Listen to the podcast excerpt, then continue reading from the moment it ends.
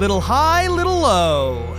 Little hey, Hey, little, little ho. And welcome back to Podcorn in a Movie, a podcast where we go into different themes, genres, categories, topics, you know, whenever we find that we want to talk about, pretty much. I'm your host, Chase Lano, joined by my co hosts. Stephen Dillard. And David Gio. And today we are concluding our No Human November, which, you know, I, I think it was a weird topic we choose, chose, whatever, but Am I we, we made crazy? it work. Am I crazy or did you not mention the title of the movie? You have he has not mentioned the title Okay. of the movie yet. Oh, yeah, yeah. well, yeah, I'm not, I haven't even mentioned it. Uh, the title of the movie that we are. Never will. Yeah. you have to figure Usually, it out. usually, Chase, to, to, Uh, to I know, defense there, I know. yeah, usually you introduce the movie and then you say, uh, with And my welcome- co-host. So I was yeah. thrown off too. I was like, what is he doing? Is he doing? I'm a bit? sorry. I'm Okay, sorry. But uh, we are concluding our No Human November with the 1999 Stuart Little, which I was excited for this movie, and I can't believe I, I completely skipped over the title. by, course I would've. by the way, They do were we, too uh, excited. a little too, yeah, a little too excited. I Do we know. know who the the director is? Uh, Yeah, it's- because it's- when I looked it up, it blew my mind. Yeah, it's uh, uh M Night Shyamalan. Francis Ford Coppola. No, it's Rob Minkoff is the Oh. director, and he co-directed The Lion King. That's his Oh, number I one didn't- credit on the filmography. Did not know The Lion King was Co-directed two directors. It had uh, it was Rob Rob Minkoff and uh, who directed this movie, and Roger Allers. Yeah, it was the uh, dual directed. But yeah, this was written by M Night Shyamalan, not not directed. Oh, thank you, thank you. I was like, for a second, I'm like, did I just say something extremely stupid? No, it's, But- and Where, where did you get that from? It's so random. But yes, and this yes. is uh based on on the the book uh by E.B. White uh of the same name, Stuart Little. Um which Steve had confused because dude, no. Okay, so I looked it up and there seems to be a history of confusion, but I I remember being in school and reading Stuart Little and then like I was like my memory was a mouse. I was like he's a little mouse. And then we like looked at the cover today and then we were watching this recap video and they're like It's a little. Oh, it's about a it's about a little boy who was very mouse like. And I was like, wait, what? No, he is a mouse, right? I- and then like the description on the back of the book or like the Wikipedia, it says a boy that was very small and mouse like. He scurried about like a mouse, he even resembled one. And I'm like, well, well, then he's a mouse, right? Like, and then the cover art has a mouse. a mouse. I Yes. uh, so I want to read, I guess, a sentence from Wikipedia, but that also confused me. Yes. Um. Well. I oh, he doesn't have but, it. Okay. uh, um. But yeah, I, when I was reading about this, I was like, "Wait, what?" Yeah, there's some weird general. and There, I tell you, I Chase, I've talked to people this as a before that were like, yeah, and I re- I've talked to people, Chase. I can't remember who it was specifically. I wish I could. It was at Tijuana Flats, and they were like, oh yeah, it's crazy to think that like the movie with Michael J. Fox, they exaggerated it because the because in the book he's just a little boy. And I remember having an argument with that person, Could being it- like, could it have been he was Eric? a mouse. Was it Eric? No, no, because I talked to Eric today, and he said it wasn't him. Oh my god. Because I also uh like I remember like pictures from the book that Right. it's I've like a little seen mouse photos, in a yeah. canoe. It's a little in mouse. sewer. I feel and like. then they i guess eb white the uh, how he came up with the story and the way it's always told through like three different videos i watched they all go eb white it came to him in a dream one time when he was dreaming about a little boy who would scurry about the uh the sewers or whatever and he was almost mouse like and no, then he, he, wrote said Stuart rat. little He said rat. rat like whatever and then he wrote uh Stuart Little. And I heard that same like s- statement in three different videos where they were like EB White the story came to him. And it's like okay so was it a was the boy mouse like or was the boy a mouse? Like what the I don't you know it's weird because he has a tail. Okay, So- so, this this is it was actually IMDb trivia that but this confused me, but it says the film um definitely has mid-century feel to it. The first Stuart Little book written by E.B. White, author of Charlotte's Web, was published in ni- I didn't know that in 1994 or 1945. The original idea was in 1926 involving a 2-inch tall boy who happened to resemble a mouse. So like just that that that sentence alone alone is so me- ambiguous yeah, It's it makes me feel like the 1945 book could have been about a mouse, but the original idea from Idea was about a- 1926 Was just Yeah. a About a boy, boy. who just resembled a mouse. Oh my god. Well, I think I think we're I think we're we've gotten there though. At least we've we've covered uh the confusion part. That might be where it all stems from. That yeah. sounds uh Um, but I yeah, was this, uh, this movie would be so weird if it was just a little mouse boy. uh it would be. It's Michael This- J. Fox, This movie, okay, just I'm sorry. tiny. I'm sorry. Can we back it up, Dave? This movie would be so weird if this movie is weird. Um Yeah, it is. this movie is very strange. If you uh that deep dive vi- Chase and I watched this deep dive video which which covered the trilogy uh because there is a third one And which the I didn't TV show. that. god awful. With it, There it's is a TV show, animated though. that has like the entire voice cast came back for it. Yeah, but it's just Not the TV show, the movie. the movie and it's awful. Um You watched it's it? like no, we no, watched no, clips. I've seen Chase has seen it. You've I've seen, seen, it. Yeah. I have not. I've seen. I, I watched clips with Chase, and I was like, "Oh my god, I could not watch this movie. It's just like terrible animation." But um, Hmm. we watched the deep dive, and this movie is weirder than you think. And and Chase, we got to avoid going into the sequel I know, lore I know, because this I know. movie doesn't deal with that. But if we talk about this movie independently, uh, and I said a little bit of this last week, I like that the rules have changed. So now we have in this movie is something we haven't yet encountered, and that is that an animal, um, other than a parrot, can talk, but other animals can also talk. Whereas in But Polly, not to humans. Yes. to humans. Humans can't understand. only understand. Stuart can Yes. talk to a human, And, for also, some- Go ahead. sorry. No, well, no, go also, ahead. unlike Polly, no one seems to give a fuck that this mouse can talk. Like, exactly. Yeah. I said that to Chase. I said not one person in this. mo- They may question the, well- the the abilities of Stuart, like oh he's just a politeness. he's or just a mouse or or this and that. But like nobody's ever like why are you dressed up in clothes and talking? Well, here's the thing. That's- He he was adopted though from an actual orphanage. So technically, wouldn't you say that maybe like the orphanage lady pretty much told them like we don't recommend species adopting Uh, uh, other species. adopting out of yeah, Which adopting she out of she pauses before that, and it was definitely like you're supposed to think like race. Yeah. I, I, I- at least that's what. So does that mean that. a is mo- absolutely- mice are the- race the, now? The, the parents look at each other like, what is she about to say? Some offensive stuff or something? But then she says species. This is a play on on the like um prejudice. It is. yeah. Yes, It is. yes. It is for sure. And I, I like that. I, I, I didn't draw that parallel as a child.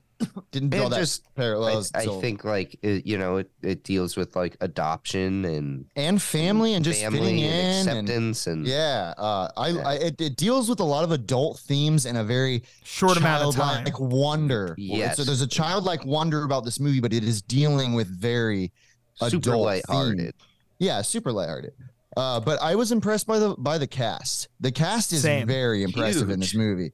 Uh, you have, I mean, Michael J. Fox, obviously. You have Jonathan Lipnicki, already an established child actor. He had done, you know, Jerry Maguire, Little Vampires.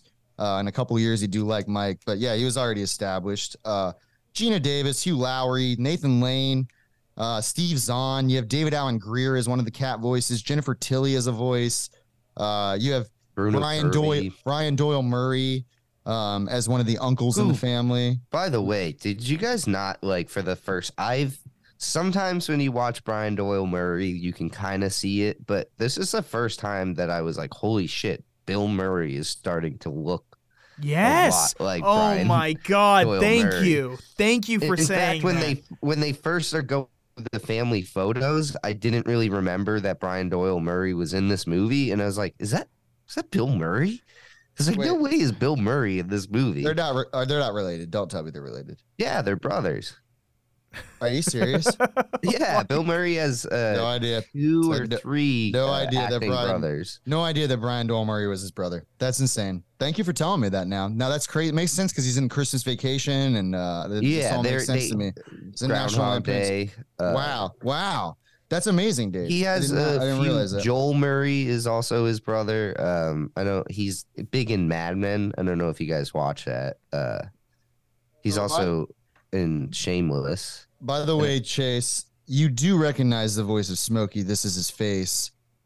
Uh, I do know that guy. Okay. His name is Chazz Palminteri. Palminteri. Okay. He was in a Bronx Tale. If Dave, if you've seen a you you you liked Bronx Tale, it's also Yeah, in yeah. Suspects. But in a Bronx Tale, he plays uh he plays Sonny, who's kind of like the antagonist of the film. But uh, I knew I recognized the voice. I was like, I know the voice of Smokey, the antagonist cat, and I was like, I can't think of who it is.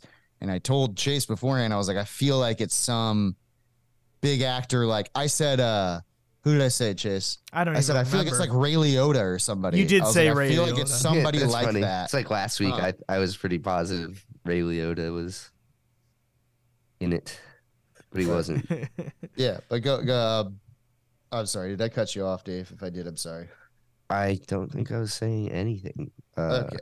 You, Well- yeah, you were just going down the cast. I really Yeah, like sorry. Chazz Palminteri, and I feel like he is just like a perfect voice for the role. That you're Oh, just yeah. like, yeah, he's a, he's a wise guy. He's like a you know? gangster cat too. It's like you have these. Uh, I love that. uh I love that these alley cats are like these. These. it's like high this- on catnip. They're Like, like, love love that part. But he's like they're all hopped up on catnip. Yeah. Um, trying to do my best, Nathan Lane. Nathan So- Lane, by the way, I, is I just incredible. I just love Nathan Lane. I feel like everything I see him in, like the Birdcage, Mouse Hunt, when he voice acts and he does Timon and he and he does Snowbell. Like I just love Nathan Lane. He's great. yeah. Like everything I see him and I enjoy him in. Like he's just a funny. I probably just haven't seen enough, but I, I would love to see more like birdcage type acting from him because I love him in that Well, he is- movie, and he- it's I just mean, like Dave, he is much of a, a he is a character actor. Like I feel like a lot of the times you see him play like you know a side role character. We saw him in Austin Yeah. Powers. He plays you know like a two minute bit. But yeah, I feel like late what is he in Austin Powers? He plays in Austin Powers Goldmember. It's when he's the interpreter for Beyonce.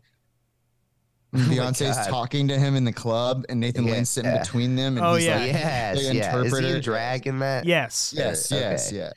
Uh, Um, but yeah, just love, just love Nathan Lane. He's uh he's hilarious. He's a big Broadway guy too.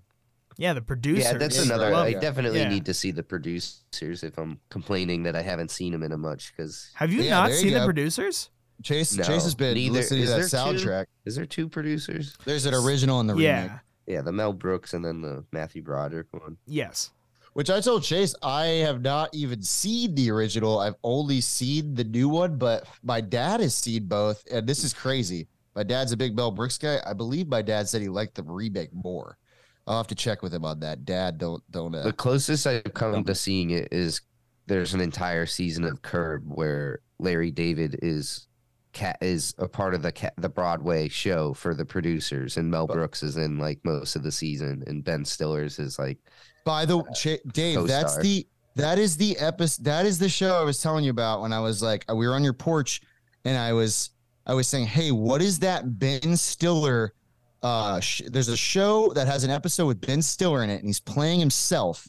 And there's a Uh-huh. part where he's like, he's like, do you realize who I've kissed? I've kissed Jennifer Aniston. I've kissed Cameron Diaz. I've kissed Drew Barrymore.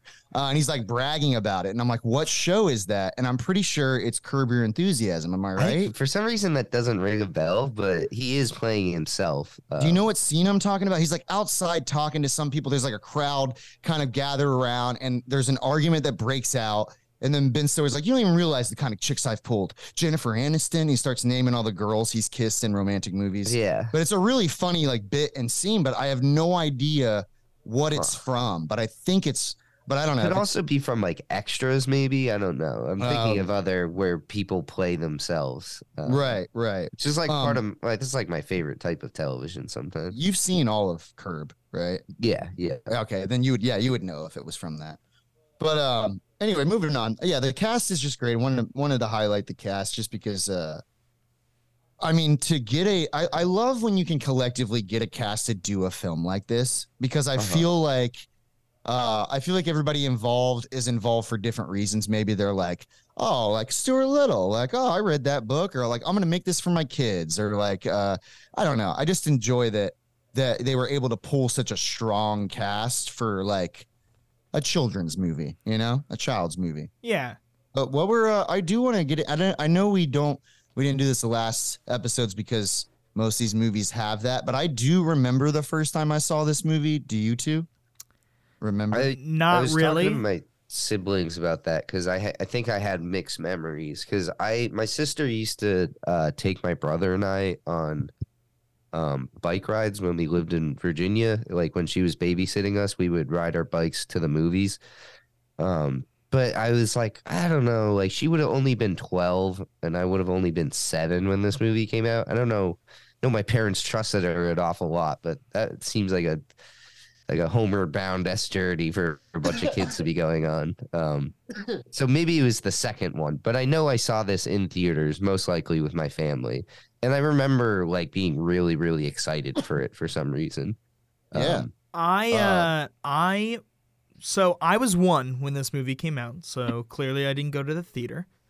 But I do know that I had this movie as a VHS, and it was like one of the most watched VHS was one of tapes the uh, we had. one of the Fat Boys, right? yeah, yeah, one of where the Fat Boy cases. go, yeah, where it's and it like yeah, like one of the Disney box yes, cases. Yeah. yes, Yes, yeah. it was yeah, it was so cool and it was like one of the it was that uh the 1960s batman and there was uh lion king those three were like the most watched vhs tapes we ever had so i've watched this movie a lot growing up now Hey, interest one. Sorry, side question. go ahead What was the cover for your 1966 Batman movie?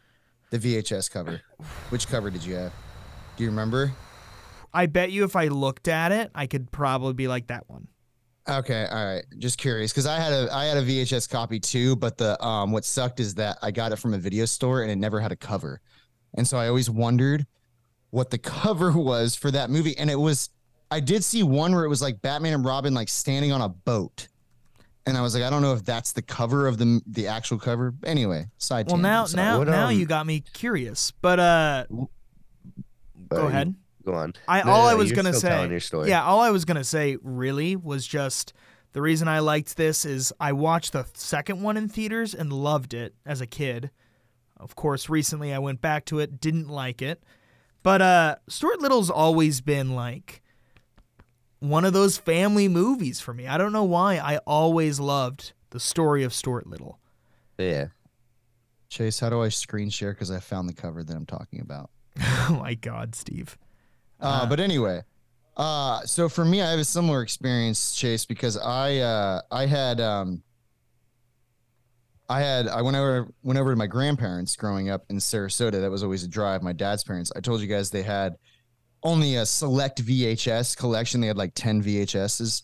Yeah. Um, and it was the most random. It was like Saving Private Ryan, The Thin Red Line, Aladdin, Stuart Little, the old animated Hobbit, uh, Christmas Vacation, um, and then uh, it's none of those. It's the one. It's the one down there, the where it says Batman, and he's standing on the dock with Robin. You already passed it. You got to go back to the right. That Uh, one. I trust you. Okay, that that, one, one. that cool, one, cool. that I one. just that's I just one I pointed with my fingers if you There could you see where I was Yeah. pointing on my screen. That didn't help Uh, me but at all. anyway, uh, yeah, so very random collection of VHS. My grandparents had like 10. Um, and it was fun because it was just for, oh, those are the kids, those are for the kids when they come over. Yeah. And there was Saving Private Ryan and the Thin Red Line were in there. Um, but my, my grandpa was a war veteran. So, uh, but anyway. Uh, so my brother and I, I remember when they bought the big boy, uh, the thick boy VHS of Stuart Little one time. They like they went grocery shopping. They came back and they were like, "Oh, we bought." And my grandpa, I loved watching movies with them. By the way, um, because my grandpa, uh, my grandpa would giggle. So uh, when we'd watch like Stuart Little, that's funny, and he'd giggle. He had this giggle about him, but uh, he was real excited about it because he's like, "Oh, we watched it with the other grandkids, and it was so funny." And I do remember my first viewing experience of this movie, and uh, yeah, I I I loved it. Uh, my first my first go around, um, and then we talked about the sequel. Chase, I don't know if it was an age thing because I was nine when I saw Stuart Yeah, Little. and Steve. so I, I remember like, I said I didn't like the sequel, Two. and Steve was like, "What are you talking about? The sequel's great." And then we started then- watching more clips, and he's like, "Oh, And I was like, uh, no, I never said that was great. I said I don't remember hating it. And then we started watching clips, and I was like, oh, that's right." oh I- yeah. I was Now just I perusing images from it on IMDb, and I could pretty quickly be like, "All right, I feel like they're they've gone too far in this one." Oh, but- it's stupid. It's they did the uh they did what what Homeward the Bound. problem was at Homeward Bound too is is they added so many animals, but also they changed the rules because there was like, I mean, in this movie, Yeah, go into From- that. I know you guys said you had to avoid that, but you piqued my curiosity. What is Okay. the- Well, all right. So, like in this world that we're set up in right away, and we are in kind of a fantastical world. Uh, from what we know from the first movie, the only thing that can talk to a human that is an animal is a mouse. I know we don't know Mhm. why. The mice are the mice community in this world can con can speak to humans and are like sentient beings or whatever. But yeah, uh the the cats can talk with the other animals but the problem comes into the second movie this is the problem you have that little bird that falls into stuart's car with the wounded wing and becomes his friend she can talk to mr and mrs little And they can you have the understand her. falcon Yeah. you also have the antagonist who's falcon who can be understood by the bird and Stuart, but not understood by humans. And then you have pigeons who Stuart often comes in contact with that only make pigeon noises. Like they don't even So it's talk. like- so it's like what can talk, what can't Yeah. talk, what can do talk to like- a human, what can't talk to a human.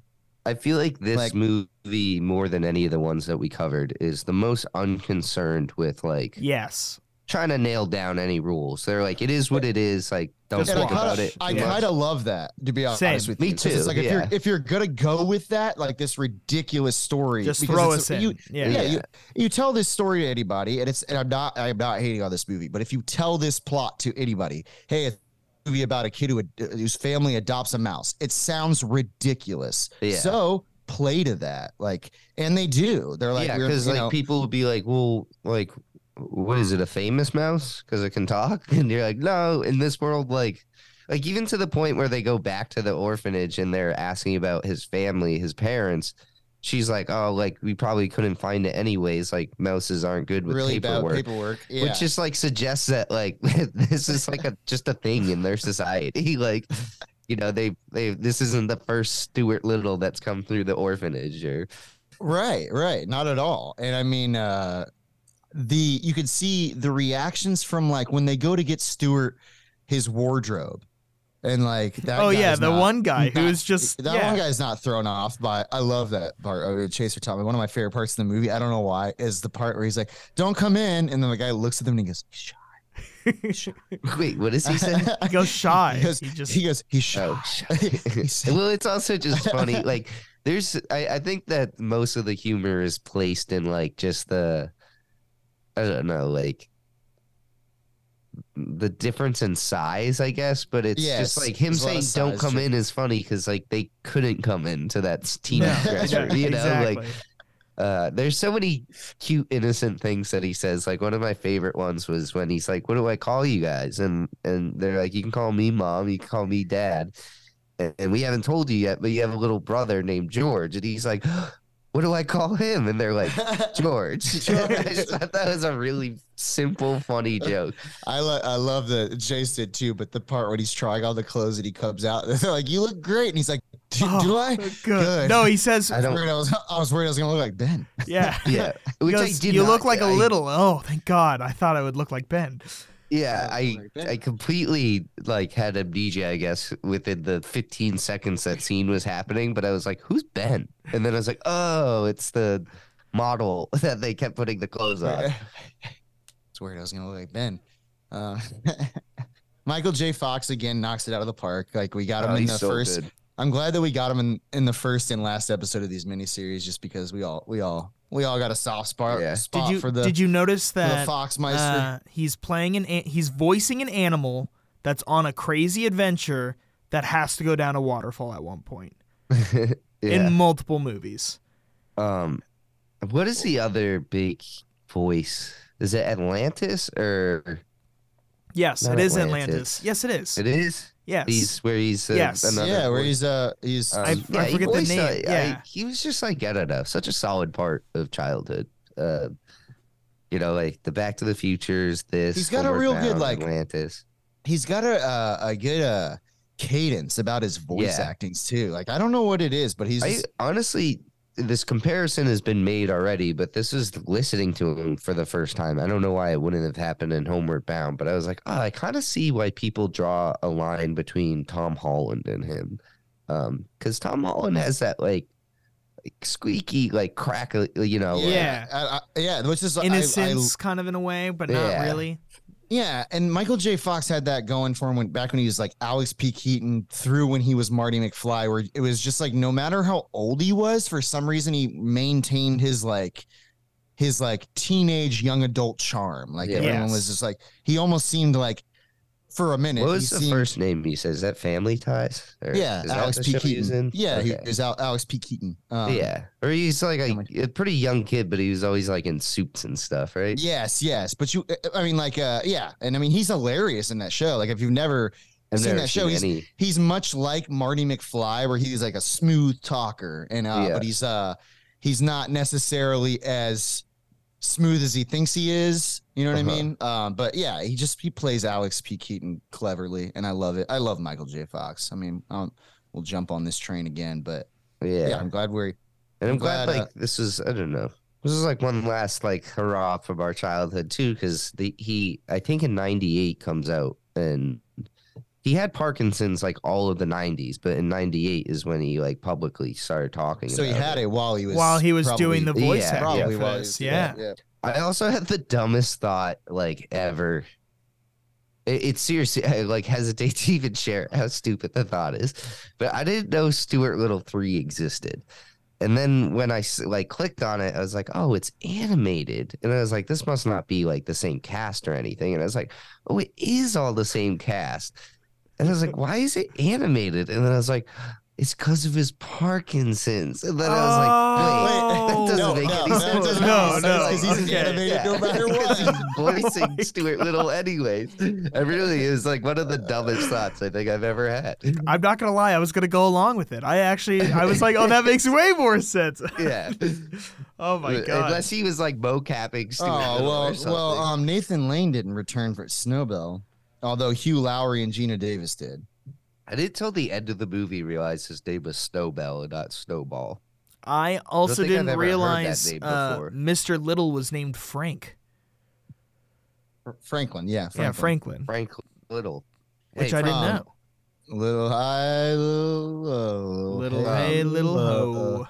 Uh, we also have the um, Jeffrey the now canceled um, Dude, I was looking uh, at Diddler, His, I was looking there. at his IMDb just because when he picks up Jonathan Lipnick. I know, me too. Oh, God, me no. too. I thought the same Um, thing at that part. But we're, uh, if you guys are at home or wondering uh, who we're talking about, it is uh, Jeffrey Jones, the, now canceled. From, yeah, from Ferris Bueller. He had a lot of '80s fame. Um, yeah, well, he it's was so weird because if you Kyle look at his IMDb, uh, he is this happened in 2002. He was found guilty for possession and partaking in child porn. Like he was like pornographic images of a child, and he basically keeps working after that, like pretty steadily. Uh, like I don't know. He I guess he's voice acting a lot. He's in the two Stuart Little TV show. But the thing that surprised me the most is I'm like, oh yeah, Deadwood, which is a two year series. He's in every single episode of that, and that's in 2004 to 2006. My God, that kind of bums me out because I like that show so much. It's but weird that he was uh, allowed to to work. Well, Yeah. so I just I think this is an example of the times, but uh I just read this today. It's in his IMDb trivia because I was just really curious why this guy still like exists for that long in Hollywood. But apparently in In uh, what? Where is it now? In two in 2016, July 23rd of 2016, he was photographed with Justin Bieber that Bieber shared to his Instagram of them like spoofing on Jones's role from Ferris Bueller's Day Off. And it received 1.5 million likes in several days, but was eventually removed due to negative backlash over jo- Jones's criminal record. Y- So I think like that's the time like 2016 is still before Me Too and everything, but it seems like the internet was savvy enough to be like, no, no, no, this guy should not exist anymore. like, but he still, yet again, is in the Deadwood movie, which came out two years ago. But that's like it. Like he's in nothing from like 2016 to Deadwood movie and nothing else. Like I, I'd be surprised if he ever worked again. Good. Yeah, Like good. yeah. Fuck Jeffrey Jones. Fuck you, Jones. He is in many a good movies, unfortunately. He is in many a good movies. Um, and this is pre-House Hugh Laurie. Yes. way. Yes. Um, such, which is- such a different, like meek character. Which compared- it's Yeah, it's it's- funny. It's funny to Oh, see no, how by like the way, they are just they are the they are Nicest people. trophy husband and wife. Yes. Like funniest uh, just the characters in nicest the movie, people. in my opinion. too. agreed. yeah, Agreed. they're hilarious. Uh, because the of how pleasant they are and how like unpleasant things are that are happening around them yet they uh, constantly have i uh i look at Geena Davis and i'm like is she a perfect character like does Yeah. she yeah like i don't perfect she for the doesn't role, especially like Yeah. because of that. You're like, she really is like. You can't imagine her saying a bad thing. Besides, which I found really funny when she's like, so did i we're, we're bigger than them. We can just like, make, make them go away yeah, yeah, Like, go shoo away, them off. shoot, yeah. steer the whiskers off them which is just and a then funny he's just like, and then he's just like, "Honey," like she just said a bad word. He's like, Yeah, exactly. I love the reaction.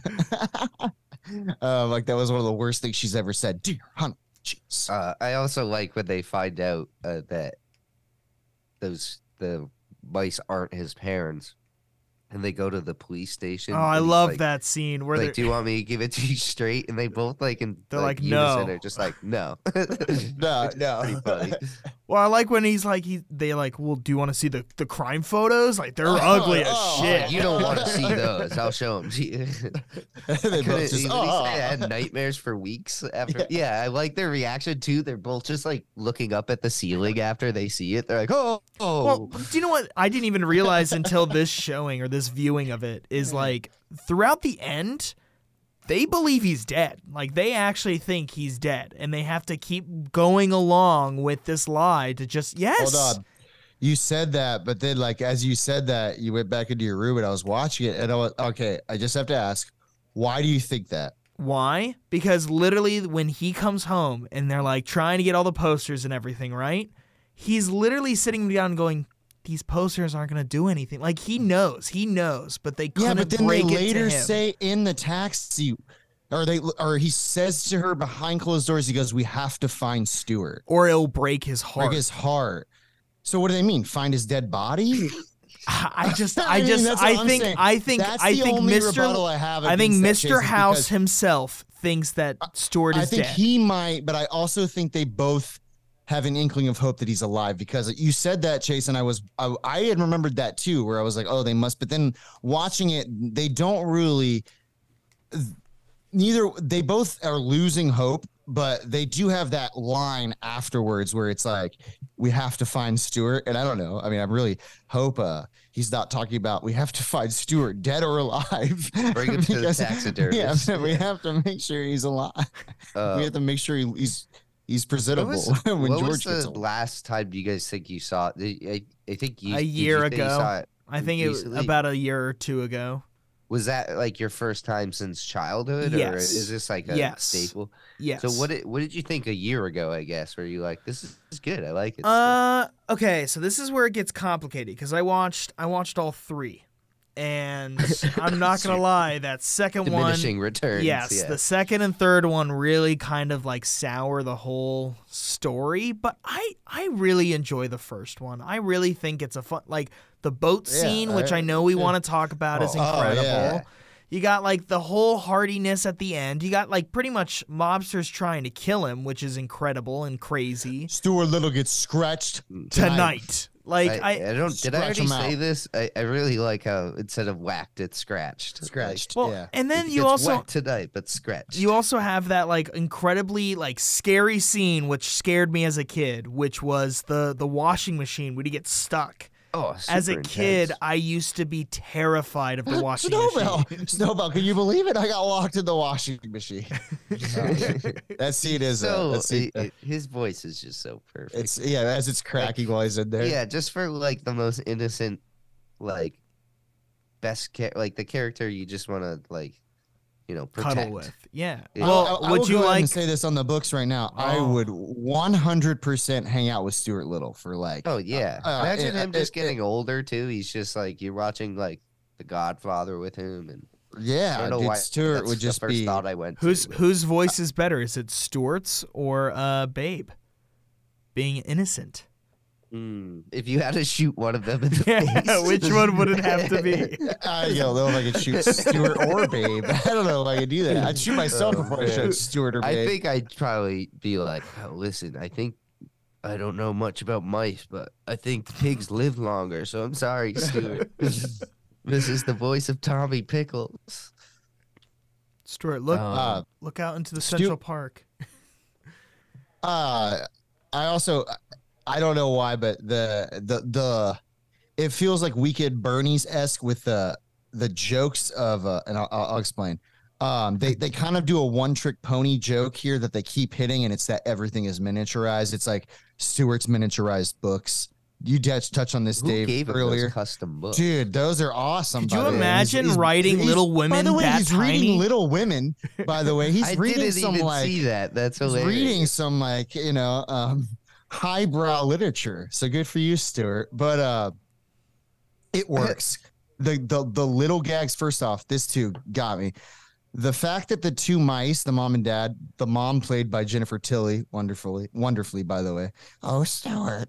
Um she's just got that smoky voice. But the fact that they call for a a cab is is ridiculous enough. You're like there's no way they're gonna get a cab. They're mice Yeah. but then a cab actually stops and I think it's hilarious that Stuart is struggling with his miniaturized suitcase Bag. as he's That walking. you up could just picture a to the- human like yes, Yeah. yeah, with and Hugh Laurie index does, fingers, does like, he yeah. does? He does. pick I can and help that- you. That gag just cracks me up Yeah. for some reason. I'm like, it's so funny watching him like I- shuffle I out like- of his.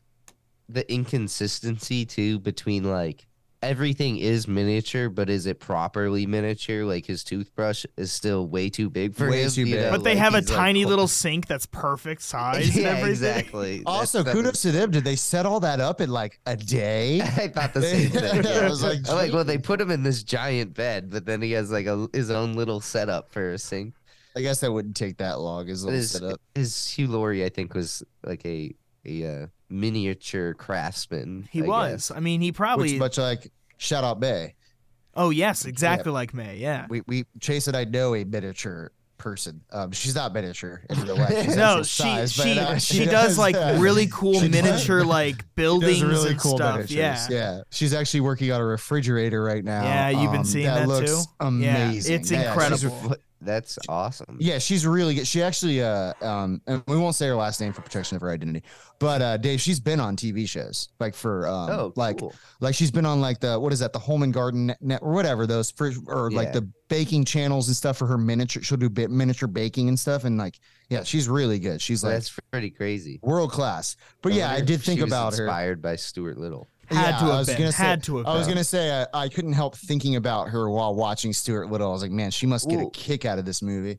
Um, when Steve was this the first time since childhood, or you also? yes, yes, yeah. First time since Okay, at least since like I was a teenager, probably like I don't know, Oh. 14, 15. because I didn't remember so much of this, or I remembered a lot, but also not a lot. Like at one point, I was truly questioning whether the car was from the second movie. And then the parents coming kind of really caught me off guard. I did not remember that whatsoever. Um, The fact that the cats hired that Smokey quartered these two mice at a miniature golf course and hired two. and hired them to I mean, well first off like that's a i mean i applaud the pl- the the complexity of that plan because he's like Yeah. can you just get rid of the mice and it's like he could have just killed them he could have just killed stuart like right away but he did come up with this kind of like complex plan that would maybe work in stuart's everyone's favor maybe snowbell would win stuart would maybe feel a little bit more at home although he didn't because you know as we learn later family yeah, but he's isn't about he he is also telling two random mice, "Hey, you're gonna have to now be fake married and take Yeah. care Well- of well, a I'm sure they were kid." married. No, no, I think if they're not married. married. They were a couple. Yeah. Yeah, they were They were a a couple. mice couple. but yeah but I think their their relationship is hilarious. They just remind me of like a gambling, like Las Vegas burnout couple. Yes, like I felt like Bruno Kirby and Jennifer Tilly were just the perfect voices for them. Like, yes, yeah. But and I Uh, also love how he says, "We live on a golf course, looking over the ninth green. You'll love it." And it's a mini golf course that's shut Yeah. down. and And it's, it's, it's like when they tuck him in and he's just in the tiny bed, and you're like kind of thinking about He had a he had a queen say- size What bed. does he say? Oh, it's roomy, or when he first Yeah, gets in the big bed, he's like, oh, it's so roomy. right. And they, it's oh man, I didn't even think about that, David. Just like uh, brought a little, little lump to my throat. But just that the littles didn't, didn't give him a little bed. They gave Yeah. him just a regular bed because they're like, we want you to be comfortable. And then the mice give him, oh, it's nice and cozy and big and comfy, like his parents said when they gave him a huge bed, or he said that when he was in the I huge also bed. the thought they did say- occur to me that the the littles don't treat Snowbell very nice if all he has to sleep on is a rag. I think he also says rag when he actually has like a He bed. probably yeah, he Yeah, probably has but nice Snowbell is just being uh just just being a little stinker because Snowbell is a little stinker. Um, what did you get? At, did what did you think of the look? I thought again. I don't know if my brain is stuck in the late '90s slash early thousands, but I thought It looks great. good. Yeah. Thought everything looked Well, good. it I'm was- like, it was having wait, me. I Like, do wanna- like, this mouse is walking and talking and I- doing stuff. I do want to say something that's really funny, and I, I, I was so happy to witness this live. But I was telling Steve, I'm like, hey, I have to go to work, but uh, I watched Stuart Little. You can watch it when I'm at work. And he's like, okay, cool. I come back from work, and Steve was like, hey, what did you think of it? And he goes, good. But again, kind of like Homeward Bound, like, how did they let those animals, like, I don't know how they did it. Oh And my then God, we watched this- Tell the story. The Dude, cats. Yeah, Yes. so we watched we watched that behind the scenes video Steve brought up earlier, and they're like, yeah, this is still like in that '90s when uh, the production just threw real cats into the river because the they associate just said it was they okay. threw those cats into the. Now, whether or not they were at a Central Park, they were actually at Central Park. It was a soundstage. They did throw cats into the water. That is all yeah, I practical had that exact thought. Like that Yeah. shot was too Too smooth. perfect to be real. like you're yeah. watching a cat just be dropped into a river. Yeah. Um, but that is like you know, I think at some point the cats are tr- water trained or whatever. They- right. Right. Right. Right. I doubt it was actually. You know, I'm sure it was a contained environment. Oh Um, yeah, I don't think it was a- actual like you know yeah. Central Park. I'm just surprised they allowed them all those cats around Stuart Little the whole time. Uh, well, yeah, that's amazing to me too. But no, uh, I was telling Chase, I was like, the only visual cue those cats probably had was like, I guess maybe you know, like a little, a little green mouse on a stick, and maybe they like, but like the cats are reacting to something and they're moving on the branch, and I'm just again amazed by the animal training of I I had the funniest thought of of, Hollywood. of like a green man, uh, in the scene when Stuart Little's like sneaking into the goldfish or the fancy fish, um, and then Monty finds him, and like the reactions that Monty has when he's laughing about like you're you- you're uh, what is the You're a, phrasing? a mouse with a A pet. pet cat, yeah, yeah and he's like rolling over and laughing. I'm like, how did they get this cat to like perfectly look like he's rolling over laughing? And then I was just picturing like a green man in that scene, like rubbing the cat's belly or something. And Or then- like Well, had to maybe, maybe even pulling him like pulling yeah, him yeah.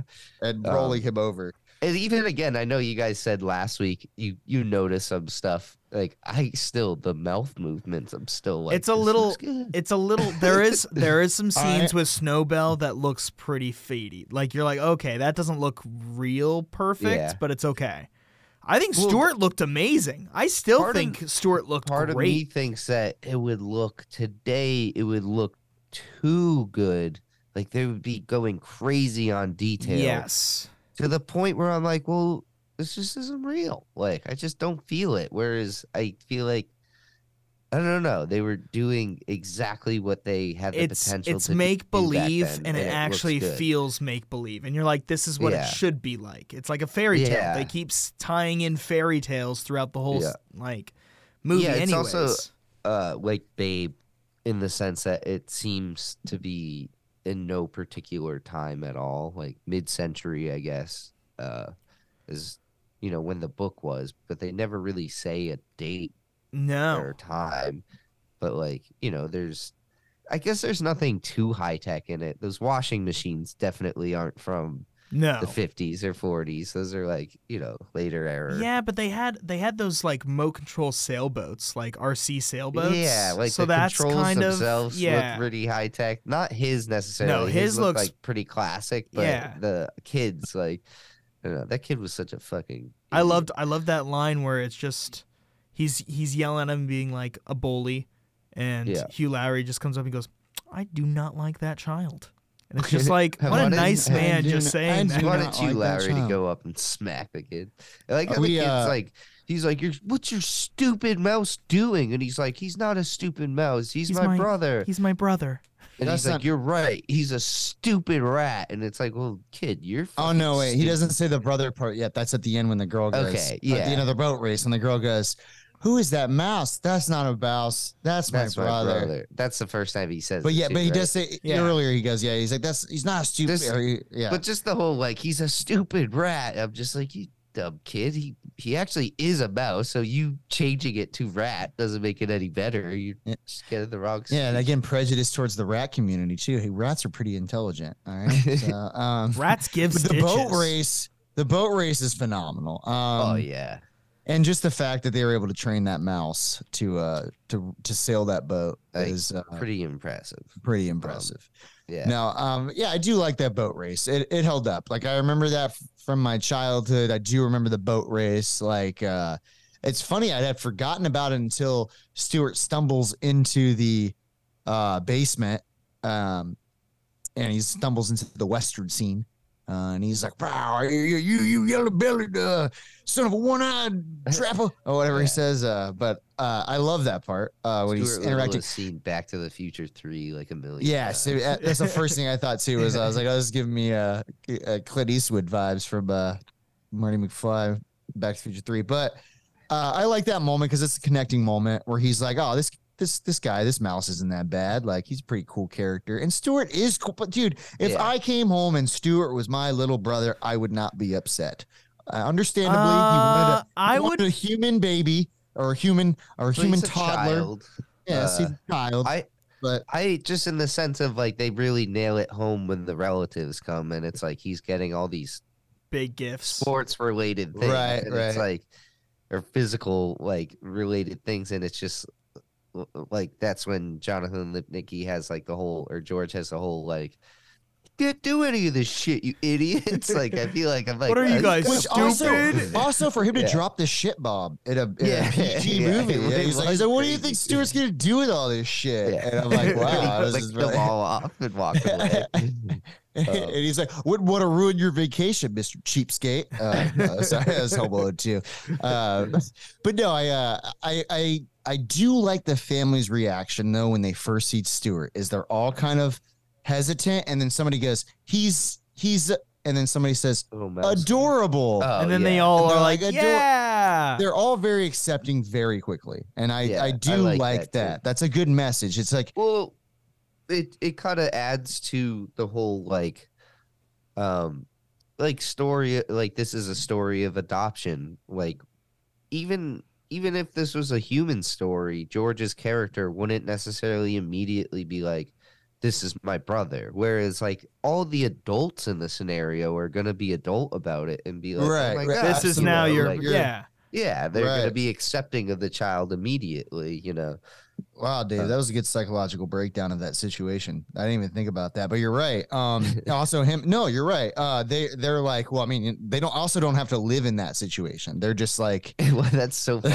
They're like, time to go. they had time to get yeah, they, they want to avoid confrontation um they, they're just like well Yeah. it's time to go After he flicks But them all off. you get the you get more of this fairy tale speech from uh Stuart Little in this scene where he says it I think three or four times in the movie where he's just like uh I always thought you know li- life would be like a fairy tale and um you know that you would meet this perfect family and I like it I like that we keep coming back to that Mm. um especially at the end we'll get to the end where it, where uh, it finally comes full circle but uh, yeah, I like. Was this the first time he does the fairy tale speech, or did he had he already mentioned?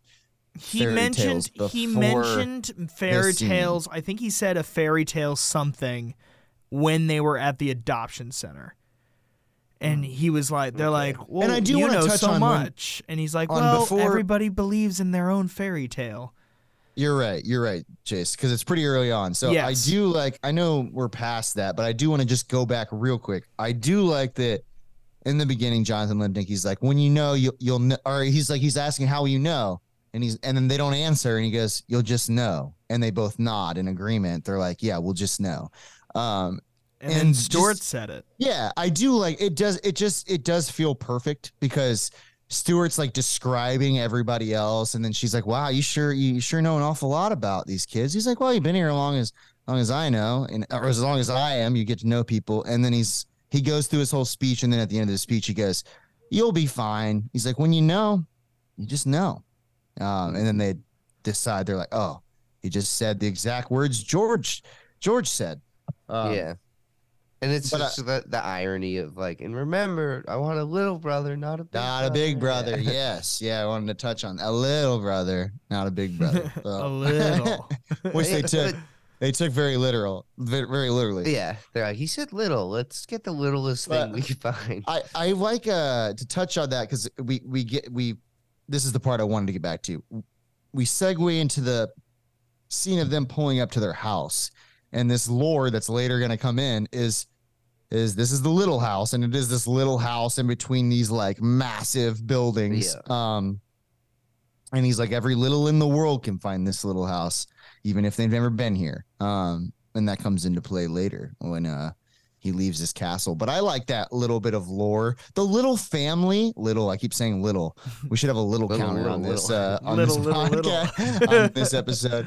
But uh, yeah, I, I I like that. I I like how pleasant and how lovely the little family is uh, as a whole. It's just and and I and I I thought I was gonna be annoyed with George's character because I that's one thing I did remember. I remember the cat and George were not accepting of him at first, and I thought I was gonna get annoyed with him. But like, it's the level of conflict that I feel like works perfectly in this very pleasant movie, even though there is more conflict with the cats. But um, to the point where, with back to what you were saying, when they do find common ground, I really, really enjoy that part. I'm like, oh yeah, this is nice. And also, the I'm like, sequence. why wouldn't he have been fucking excited in the first place when he? I, I don't know. I know we just said. I just said. I I understand he was expecting a different brother, but uh, it's like you're species. You, you live in a world of miniatures. It seems like you'd be like, oh, fucking cool. This Yeah. mouse can ride around in my car, on my boat. I like that first fake out where you think that George has tied Stuart to the train tracks. But Yeah. Oh, it's yes. Stuart's tail. And Yeah. then George is like, that was awesome. You're really wild. Um, Yeah. And then when the parents come down the stairs, they're What like, are you "Where's doing Stuart? to Yeah, him? What are you what are you doing doing to to him?" Uh, that was Well, some, yeah. They, really good. I, I Uh, do like that line where it's like, I can help you. And it's like, well, I'm not really looking for a brother. It's Brother. like, what Well, about how a about friend? a friend? Yeah, that's like, the line. I knew was can gonna do a get me. friend. And I was And like, could- damn it. It got me again. Yeah, I knew from the trailer because I watched all these trailers in preparation for this month. I remember the after the the night we concluded. Yeah, I uh, remember our that. Halloween. Well, yeah, and I was like, I know that line's gonna get me, and it did, because it is a good. It's a good delivery. I don't know if I'm ready for a little brother. But how about, about a friend? I Yeah, could do a it's- friend. It's the same thing as like it's the Lord of the Rings line before the Lord of the Rings line. I can't believe I'm gonna die fighting next to an elf. How about next to a friend? I, I can do that.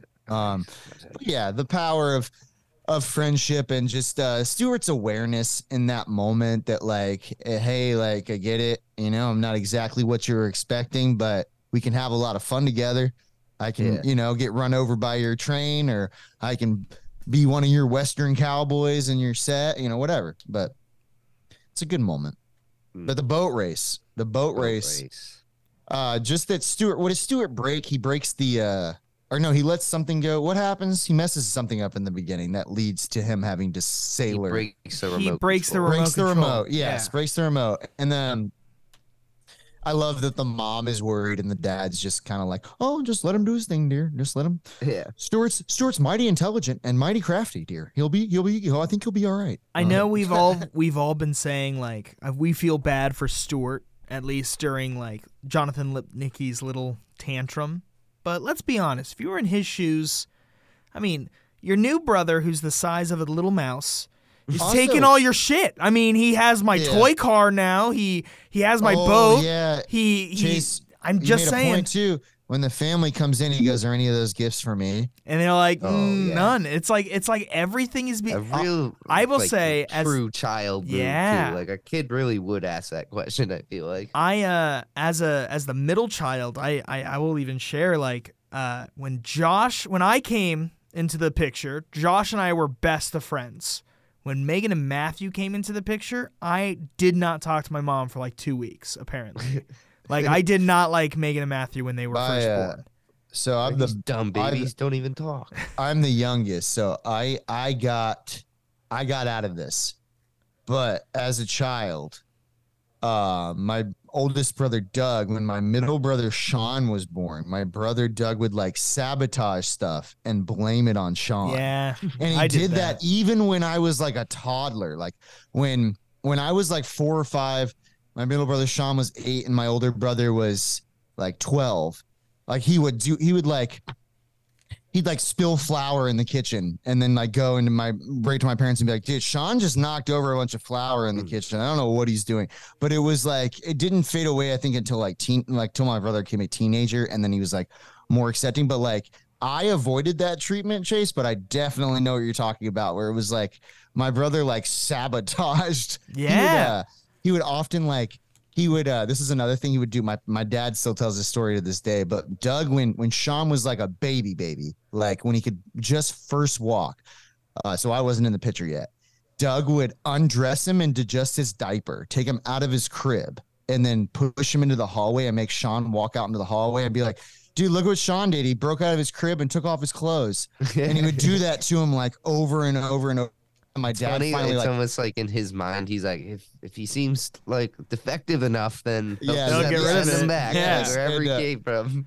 but my dad finally like caught on because I guess he caught him through the crack of the door one day doing it, like taking the taking the crib out and like taking him out of his little his little nightgown and then pushing him in the hall. My dad like he opened the door and my dad was standing there and he's like, "Yeah, I found out your little your little secret, uh, I just I just know like I, I don't Know. I feel like plan. I feel like you can see both sides. I think yes, he is being a little bitch, but I think also, I mean, Stuart is taking, you know, all of the Al- also- attention. he's getting his toys, he's getting his his little miniature like he had a whole basement to himself full of miniatures. Now that's all of Stuart's now.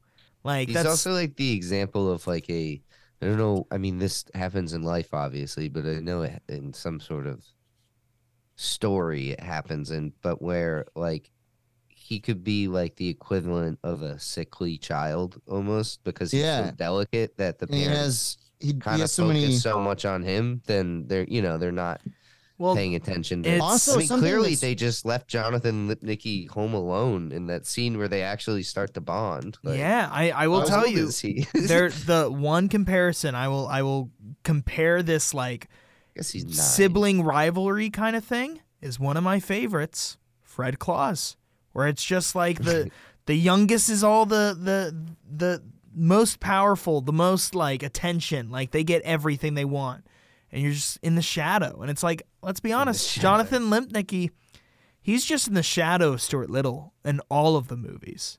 He's just this little boy who's just like, I'm just Stuart's brother. Stuart is, you know, the reason they're famous. I don't know. Uh, also, I'd like to bring up the fact that uh, we're not we're not told, but it makes me sad to just think about why they're adopting in the first place. Are we to think maybe they're maybe not able to have another child? Which wouldn't Or be they're true trying to adopt because they're just- yeah. They're just good, Good- people, but I think they're I think they're adopting because they can't have another child. They have a second child in the second movie. They have a girl. Do Do they? Oh, do you not Well, remember was- they have a si- there's Never a little mind. girl? Yeah. I, I never was gonna say for all we know, they they adopted George. I don't know if they did adapt her, but I know for a fact they have another girl in the house. Like a, a little girl. Okay. Uh oh. Yeah, Chase. But I will say this. Um, it did make me sad to think about that until Chase just told me that. So maybe they're maybe they're not. But uh yeah, the adoption process, I uh I've had the rare case of I'm I'm not I don't talk to them much anymore. I knew two people growing up with rare circumstances. I knew I had a friend growing up with adopted who was adopted. I also had a friend growing up who was a test tube baby. Wow. Both very weird circumstances. Yeah. Did you just Uh, see that there's like a Guinness Book of World Records for like 29 year old embryos were just given birth to? What? Like, yeah, like they the sperm was from 29 years ago, like or whatever. Uh, uh, which is How crazy. is That's How is it- crazy. is it how did it sur- How did it survive? it survive? They froze it probably. Yeah. Okay, so that's how it's so done I, in I- the. I have a question. Is that baby born with like 29 years of knowledge of being in that? No, no. I would like it. It'd be weird if that was like. I mean, this is terrible to talk about, like actual human being babies. But if this was like the first like mutant class, like we're like, oh, it's crazy. if you- oh my god! Oh my if you God. age, if you age a kid a little bit and then have them as a baby, You- they're, like, yeah, They got superpowers. powers. He wakes up. He wakes up with like the strength of a man. but um, back to Stuart Little. Uh, the climax comes pretty quick. I feel like this movie is well paced. Like I said, it's short. I told I told uh Chase if you clock it, the credits actually start rolling at 79 minutes, which is an hour and 19 minutes, which is rare for like a live action film. Uh, like a lot of kids movies, you'll see will be like 85 minutes, 90 minutes, 88 minutes. But like for a for there's like these uh it, it Stuart Little does have these credits where as the credits are rolling, you have a frame in the top left with like Jonathan Lipnicki and Stuart Little just getting into hijinks with the cat. Um, Yes. but if you if you count that, then I guess you get 81 minutes, an hour and 21. But like really, the movie ends at an hour and 19 minutes, and I just feel like, damn, that's fast. That's a, it's a quick flick, moves by It's- so I feel fast. like that's perfect though for a, a children's movie. Like, what you it's know. the story it's trying to tell. Yeah, I don't feel like anything's Yeah. left out. I don't feel like robbed of anything. I don't feel like I don't feel like anything was sped up. Um, I honestly think it was kind of the perfect length. Like it didn't feel like everything we saw was like exactly how it needed to be. Like I didn't like we just said we didn't feel like we were robbed by anything. Like all the Yeah. information was there. The scenes we saw were actually pretty solid. Like I guess the only one I would say that's very nitpicky is Snowbell. Like his twist of literally when he comes home and he says, "Oh, they all don't want you. They left you." And then like not even 5 minutes later he's saving him. So like that kind of like clock around is a little not there, but Snowbell's turd is suspicious, or not suspicious. It's just quick. it's just It's uh, quick. like- yeah. yeah, that's all I Yeah, would it's, say. It's like he he he But I boots feel like he- Stuart out of the house. I think though. I think I th- I was gonna say I, maybe Dave's gonna say the same thing. I think that Snowbell just wants him out of the house. He doesn't want him dead. And Yeah, it's well, like I the think cat's. he also just wants his family back. Like he loves his family ultimately. So it's just that that scene of them That coming jealousy. back defeated. Yeah. Uh, no, I'm saying like that's what changes. Like, right? Is there a scene? It's like when they're well, they he's like, come back, but I don't home." think I don't think uh, Snowbell does anything. I thought he just like looks at them and sees how sad they are, and then he goes and saves Stuart. I don't know think if I he does. He does. does he do that? Uh, I- yeah, I he don't does. know. I don't know. but uh well well uh, no no i'll tell you what happens i'll tell you what happens um monty comes up to the window and he's like hey hey snowbell um hey smokey said he saw him over in the park man we're gonna go over there and then uh snowbell says can't you just catch the guy a break like just let him just let him go and that's the part where i'm like Oh okay yeah, he is they're like I kind am of gonna, We gonna break him. yeah. we're they're, they are trying to push the narrative that like Snowbell doesn't want him dead. Like, as after he eats him the first time, like he does, he does put him in his mouth the first time, and then the parents say, "We do not eat family members," uh, and then Snowbell spits Stuart out. But every from that point forward, Stuart uh, Snowbell is never actively trying to kill Stuart. From that point forward, um, well, he definitely gets mad at him when Monty Yes. discovers him. yes, and he also. Yeah, he does. But um, you're right. Uh, but and I guess like the washing machine, it's not like that wasn't his fault. Um, you know, he just watched Yeah, what, he was just happening. Accepting but- of it, yeah. yes, but uh, yeah, I think that I think that Stuart has grown on Snowbell, and then that part where Monty is like, Monty comes up to the porch and he's like, "Hey, we found Stuart over in the the park. Let's go get him." That's when Snowball's like, "Just can't can't you just you know just give the guy a break, like like just let him go. Um, it's over. He's out of the house. Um." And that's all Snowbell wanted. He just wanted him, out- like you, like you said, he just wanted his family back. He just wanted Stuart out of the way. I think at first, Snowbell did want Stuart dead, and then he grew on him. He's like, oh, this guy's this guy's not that bad. I, you know, I actually kind of like him a little bit. But uh, You guys I do think- like their I like their relationship. Their relationship does have a good arc. Snowbell and Stuart. Yeah, I Uh, agree. I agree. What was Chazz Palminteri's name? Smokey. Smokey. I think Smokey was killed at the end of the movie. Yes, by dogs. Yes. Yeah. Yeah, I think so too. I think Uh, it was. which is I, I. I want. I thought. I thought. Like they definitely put that in for the parents to just be like. Also, yeah. he's a he's a Russian blue, very rare breed. Uh, or not r- very rare, but rare breed. Uh-huh. My friend had one named Yurik, which is just uh, its owner's name backwards. My the owner is Carrie, and Yurik is Carrie backwards. But anyway, That's very aggressive cats. Very aggressive cats. So, Smokey being a Russian blue makes was sense. appropriate. Yeah. Also, it's cool about them. Just a little cat fact for you. The reason why they're called Russian blues is like they're usually those gray, smoky looking cats. But if you peel back their fur, if you just like comb their fur, their skin is blue. Whoa. Yeah, really cool. It's like a blue. That's actually really sweet. like a light blue color. Yeah, uh, just really cool. That's why they're called Russian blues. But um, very aggressive. Usually aggressive cats. Um, so it was cool that they they, they were good by that. Also, David Alan Grier was a voice of one of the one of the crony cats.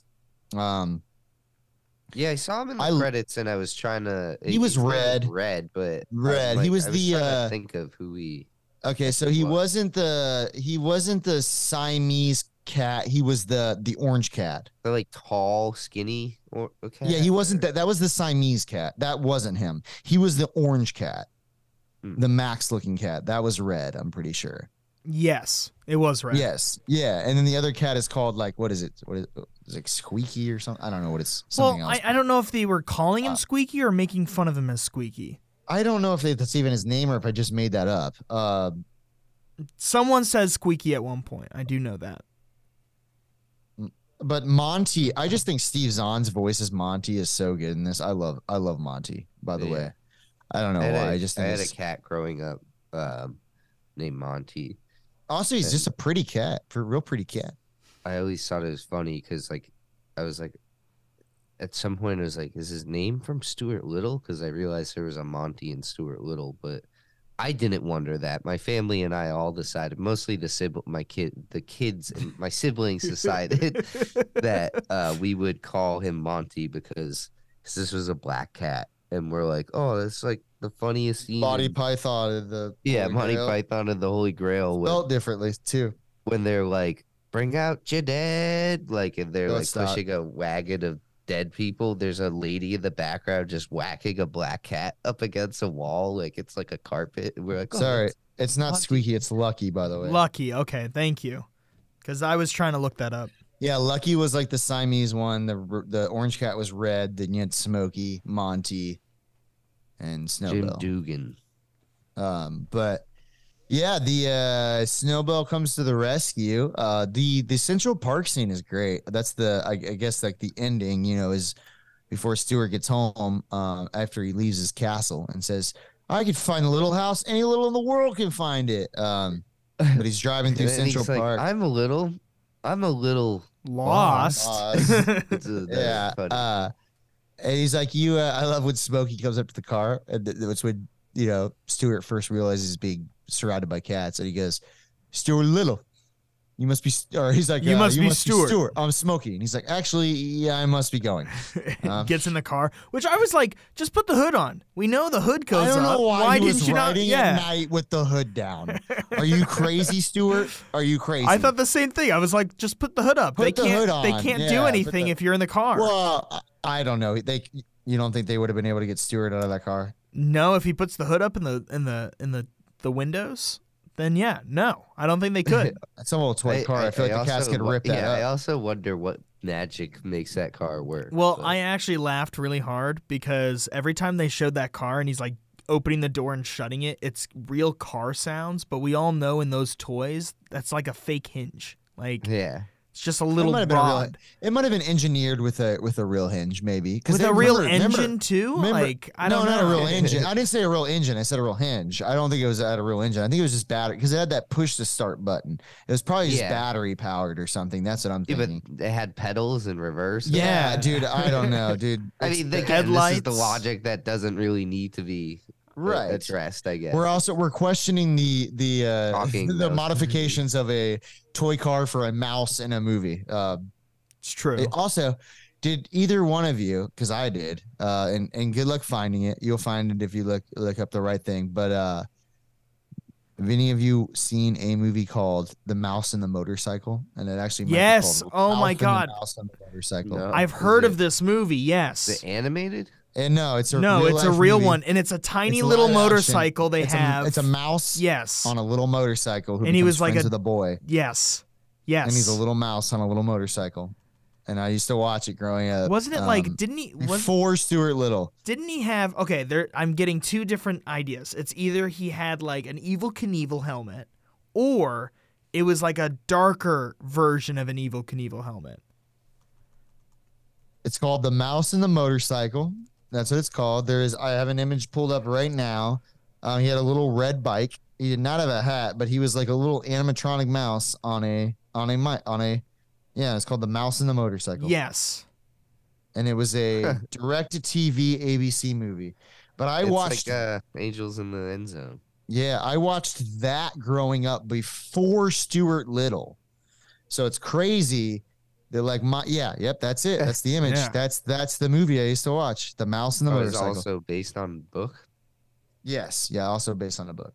Looks just like But, a uh, dead mouse 1986, yeah, so I gluing to a watched that. motorcycle.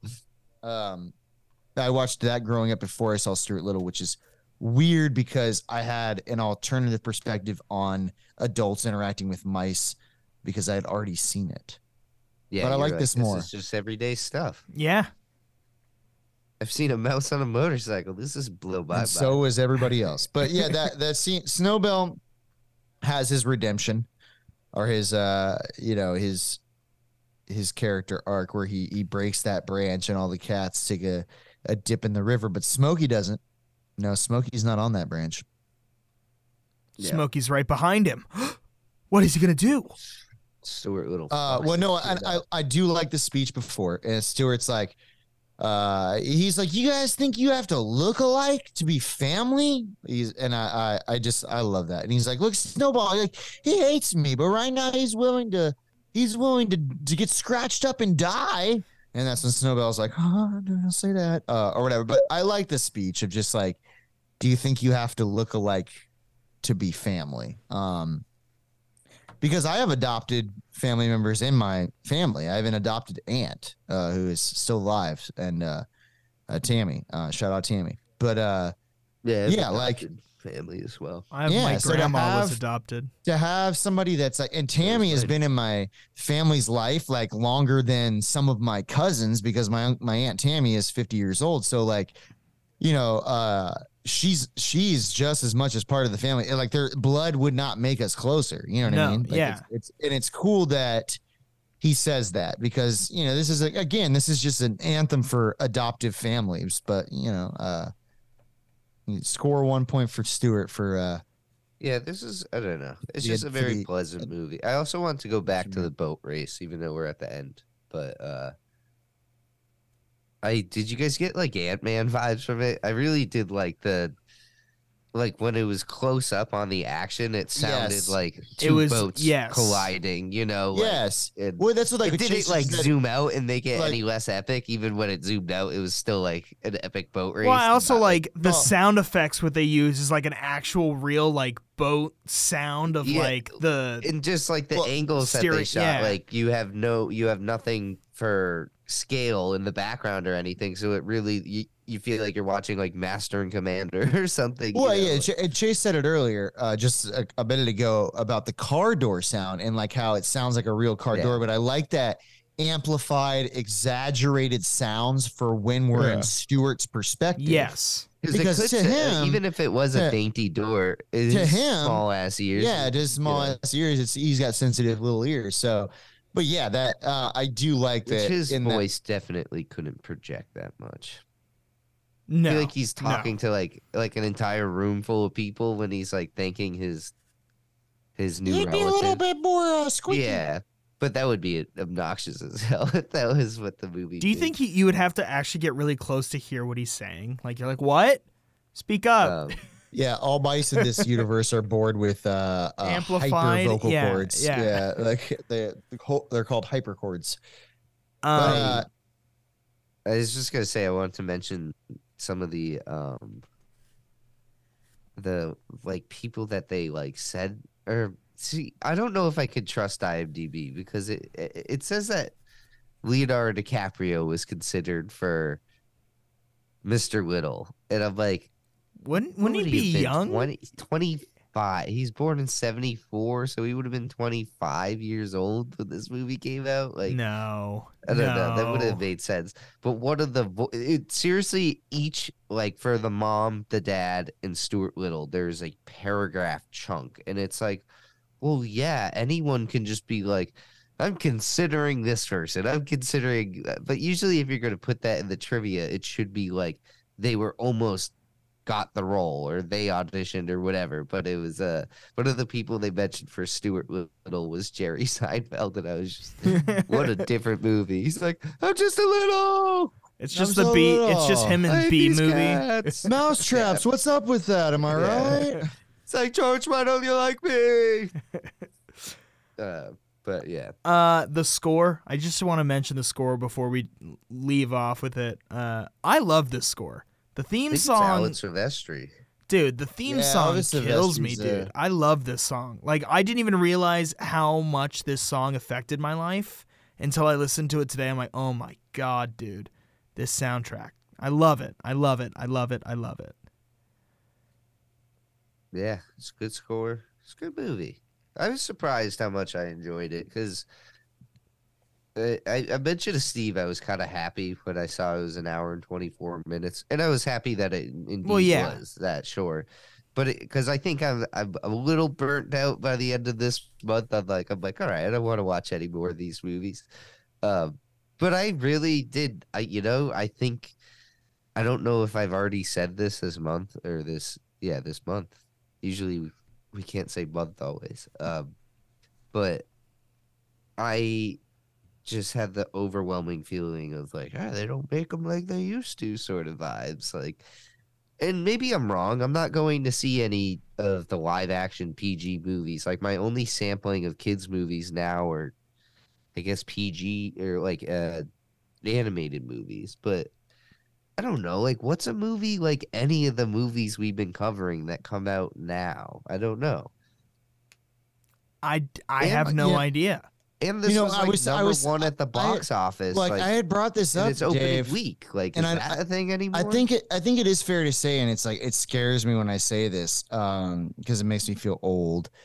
But like uh, the '90s was 20 years ago, um, Yeah. and we've covered some '90s movies as of late, a lot of '90s movies as of late. And uh, almost. The I'm gonna say something Wait, corny and cl- cliche. The, entire like- month was nice. Yeah, yeah. This entire month was '90s, but then before that, we had also covered some '90s. Oh so it's yeah, like yeah, yeah. we've been on the 90s train but uh, i'm gonna say something corny but then i'm gonna follow it up with uh, some I'll, I'll, I'll detail it but uh yeah, they don't make them like they used to i had mentioned this a couple episodes ago but like i don't feel like they make these kinds of movies anymore like the newest animal-esque movie that chase and i watched was super pets Yeah. and like Yeah. i know they have they have like that's not even the same thing. And like we, if we if we weird. covered it this month, it's like it kind of fits our category. I guess we could cover it because it's like animal central based, and but it's like as far as like your Air Buds or your or your Stuart Littles or your Homeward Bounds or or, or your or your pig pig in the cities, uh, Polly's.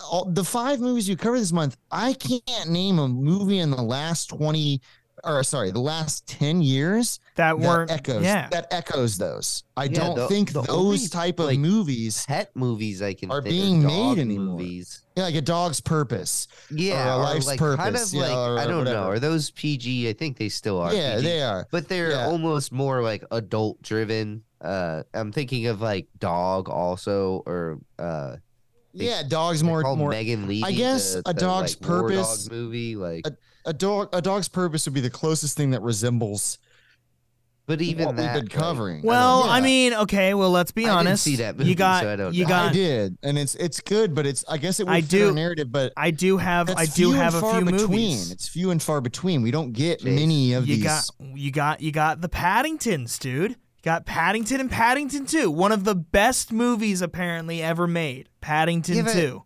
Okay, so that fits with this It movie. kinda more, does. I think uh, that's like the uh, the modernization of a Stuart Little, but I'm just more of literally thinking Of you know, like, Homeward Bound and stuff. Yes, I agree with that. live yes. I'm thinking of all right. So let me think of specifically. Let me tell maybe you. I'll name- Stuart I will. Little ruined could- the genre. I could rail off Ted movies, but I'm thinking of your Audreys, your your Zeus and Roxanne, your Dunston checks ins, your Monkey Troubles, your Homeward Bounds, your your uh Mighty you're- Joe you're- Young. That's your a mighty. giant, J- you though. know, yeah, That- I get I what don't you're know if that saying though. I get what you're saying though, Dave. You're not completely far off. I miss your your Beethoven's Chase. no, Um, yes, I agree with I that. miss I miss the Hmm. oh the family just got a pet or or like how Well, so- did this or how did this animal change my life or the perspective of this story told through a live action animal um I don't know But- we don't do you much. think we- the reason we- we don't have that is probably because of like I don't know Animal abuse animal stuff. abuse, like for like sets and stuff? Because I feel like a lot of animal movies nowadays are mostly like, And then- CG CGI or or it, animated. Yeah, This is the- I all right, this think- is my I- next I question. Think that, but then I think about like Dog, which was this year Yeah, or yeah, last year. all or right here's my here, like here's my simple solution to what you just said don't abuse the animals yeah. make a movie about animals without abusing the animals Well, like, maybe maybe there's a way to- that's well, you can't. I bet you it's kind like, of like child. Sort of, yeah. like, it's like they're in a circus, you know. like, Yeah, they're I get it. It's like you well, got- so it's Well, you got there's people, probably like, a certain amount of- outside with picket signs But saying, no you matter know, what, there's animals. That that's like a booming or not a booming industry, You but that's so a many- whole fucking have- branch of Hollywood is what movie- you- animals and animal Yeah. trainers and what did we see this year? Nope. Heavy horse usage. Yeah. About animal abuse, Yeah. also, but like uh, it's some in some capacity. But I'm saying like there is a right way to go about it, and I feel like we can get a good my dog skip. We can get a good my dog skip here and there. You know, Well, I think it's possible that we didn't even realize that we were actually covering a fad.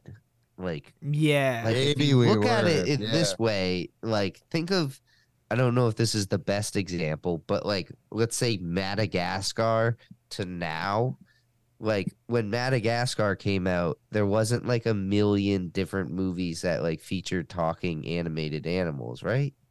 It probably was Lion King. I mean, Lion I guess there yeah. was. but, They did, but that's now we're, tough. but now I but now like we're in the realm where like there's several Too different many? movies that have animals in like a world of animals that are like acting like humans, driving, have jobs, but it's not even in the same franchise. It's ever after you know, you like, have like Sing yes. or uh what's the one with the it? Zootopia. Yeah, I feel like, Zootopia, Zootopia ruined it. I mean, I feel like Yeah. Zootopia's now made everything like, oh, well, these animals can do human things. human stuff. Yeah. Yeah. So like that's even like the thing now. Like that's the new wave is like it's it's a new subgenre, I guess. Um but cuz I'm trying to think of like 80s animal movies and I don't know. I can't think of I mean, And it's like, no, the- I can tell you what they. ways. I can tell you what was a.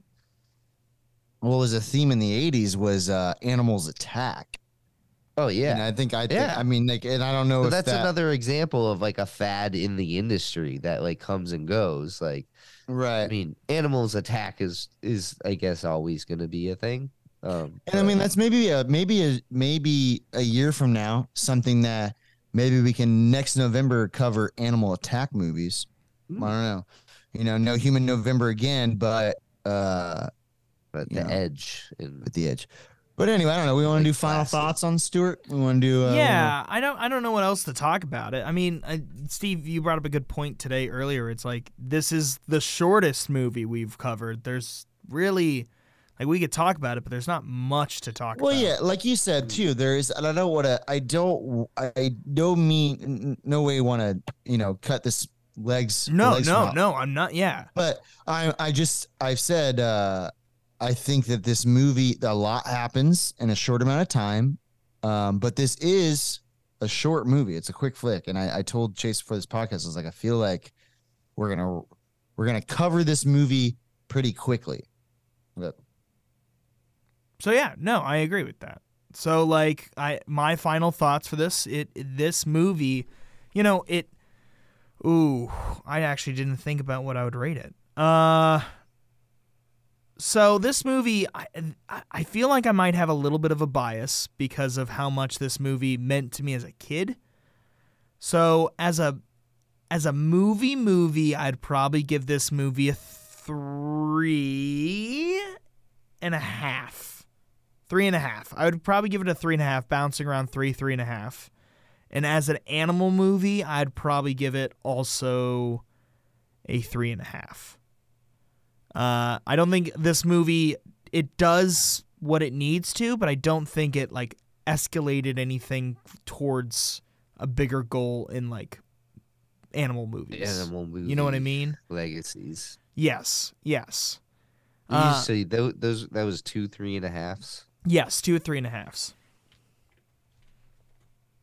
all right, so I'll go- I'll go question next. myself. I'll go next. Um, this movie, like Air Bud, I think, and it's weird to say this because the movie is named after this character, but had the least a bit of, I guess, like animal. Don't dude. I don't even know how to to say this because Polly had little animal involvement as well. Um, I give this movie, I think, a three and a if I was gonna give it a three as a film, um, but I, I think I might bump it up to a. a ooh, this is tough. As a film, I'm gonna leave it at a three. I think it's it's Okay. it's good. It's fine. I recommend it. Um, as an animal film, it's I guess it's more focused on family, and I get that that's like inter intertwined in there, like, but no hate on the on the theme. I guess I'm gonna go three and a half on the. uh, It's hard. It's hard. It's tough. I'm gonna go four. I'm gonna go four on an animal film because it's a story about an animal trying to fit in, and it's like if we're covering what we're what we've been covering this month, and we're talking about what we've been talking about this month, with with with this weird criteria we have. I don't know. It's hard for me to rank this like if by animal standard movies. If we're, we're watching an animal movie, this is one of my more enjoyable experiences. I can't give it less than a four. Four for animal, three for a film. Okay. Okay. David. I think I'm basically on the same exact size this side as Steve, where and I, I think I'm also conflating two different things this whole month in my mind. It's which is tough, dude. Animal one's tough. movie and I'm also just thinking of like what's a good children's movie. Yeah. Um Right, right. and so I think that's why I'm I'm coming coming for the four for this one. Um, I kind of agree with you, Chase. I don't think it's doing anything like significant with the. I mean, I don't know. Is it? It's- It's it's it's, so- introducing it's a so pretty weird that- interesting CGI character It- into the mix. it definitely- that I we will- haven't fully yeah. seen this month. Um. Um.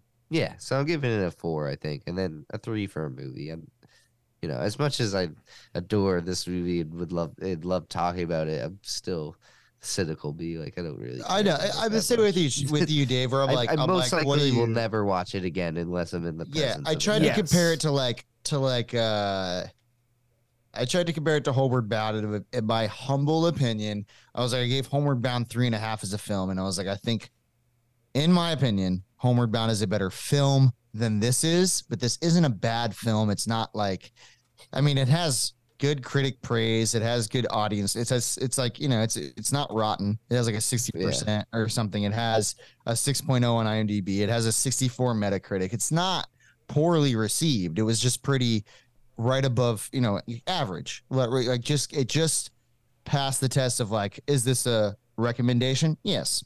Yeah. So I have a question. One of the oh, go ahead.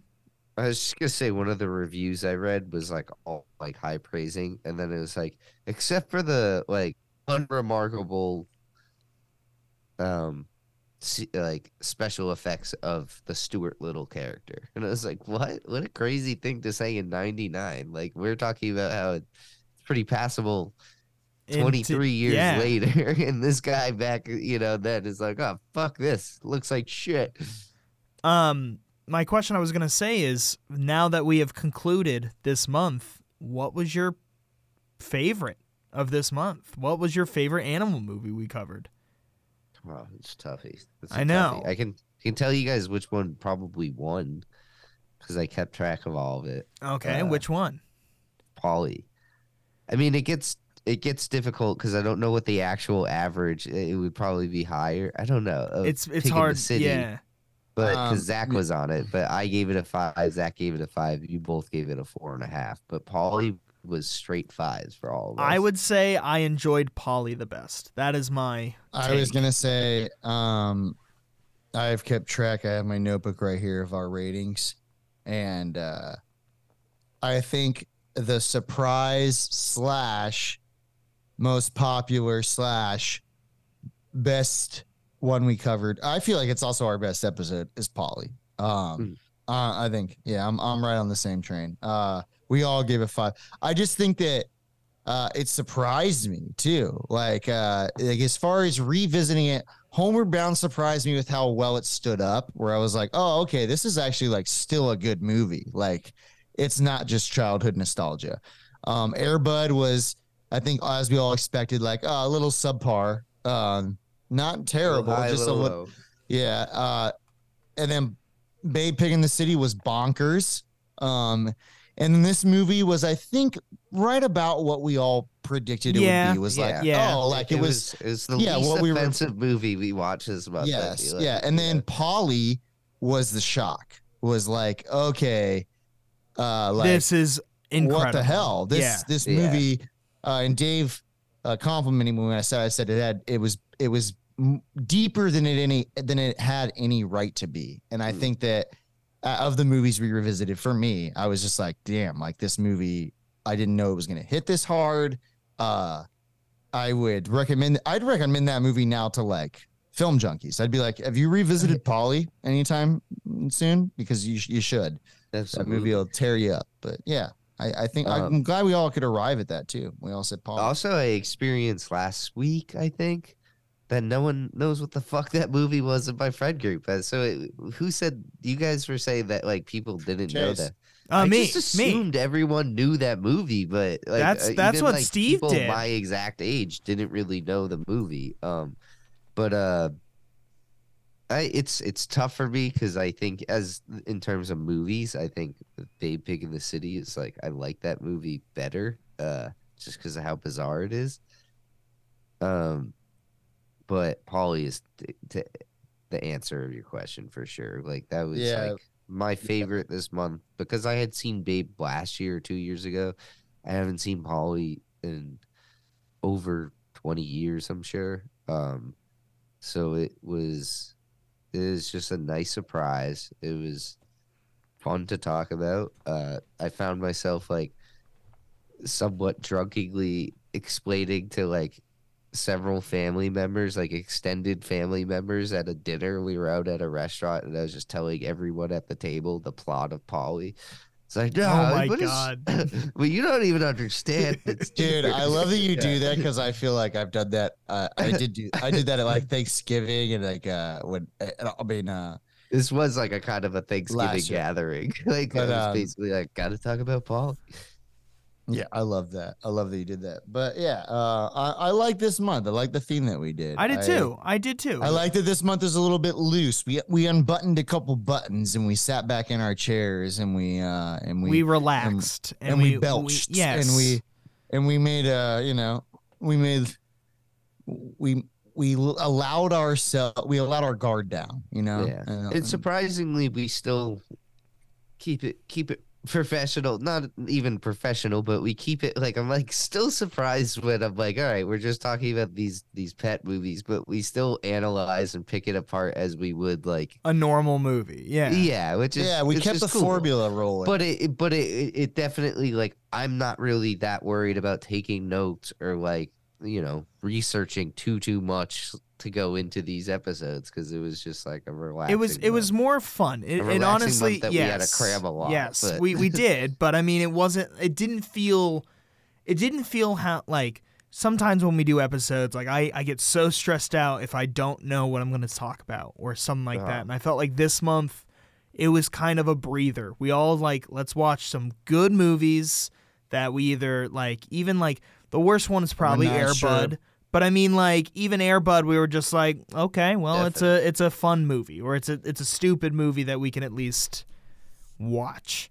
You know what I and mean? uh and it's uh, uh a round of applause just for my boys uh we uh this is our sixth mini series that we completed this year so and also i think chase you said that we completed more episodes this year than any, Any other, other, yeah. Uh, I is dave it- said that dave you said th- that You think Yeah.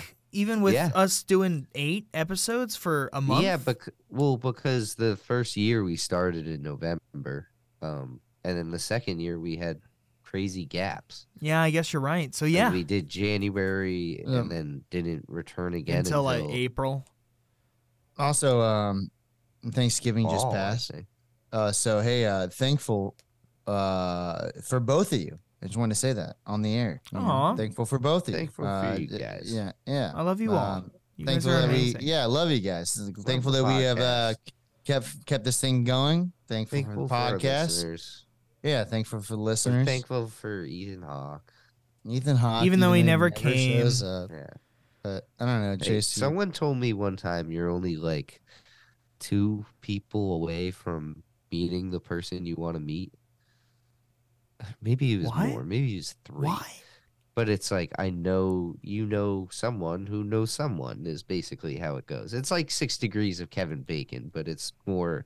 It's even shorter than that. That you're only like two people away from meeting someone, Someone you want to new. meet. And Yeah. maybe one of our listeners out there is one person away from Ethan Hawke. You know, they're like, oh, you know, my boss knows Ethan Hawke or whatever. So get him on Ethan- here. ethan hawke we're calling out for you bud Calling all Ethan Hawks. Calling all Ethan Hawks. Hawks. You need him on Hawk Zone Three. maybe uh would this would this be a good time chase to go into Random. Of course it is, Steven. Uh, do any of you have random for this this week?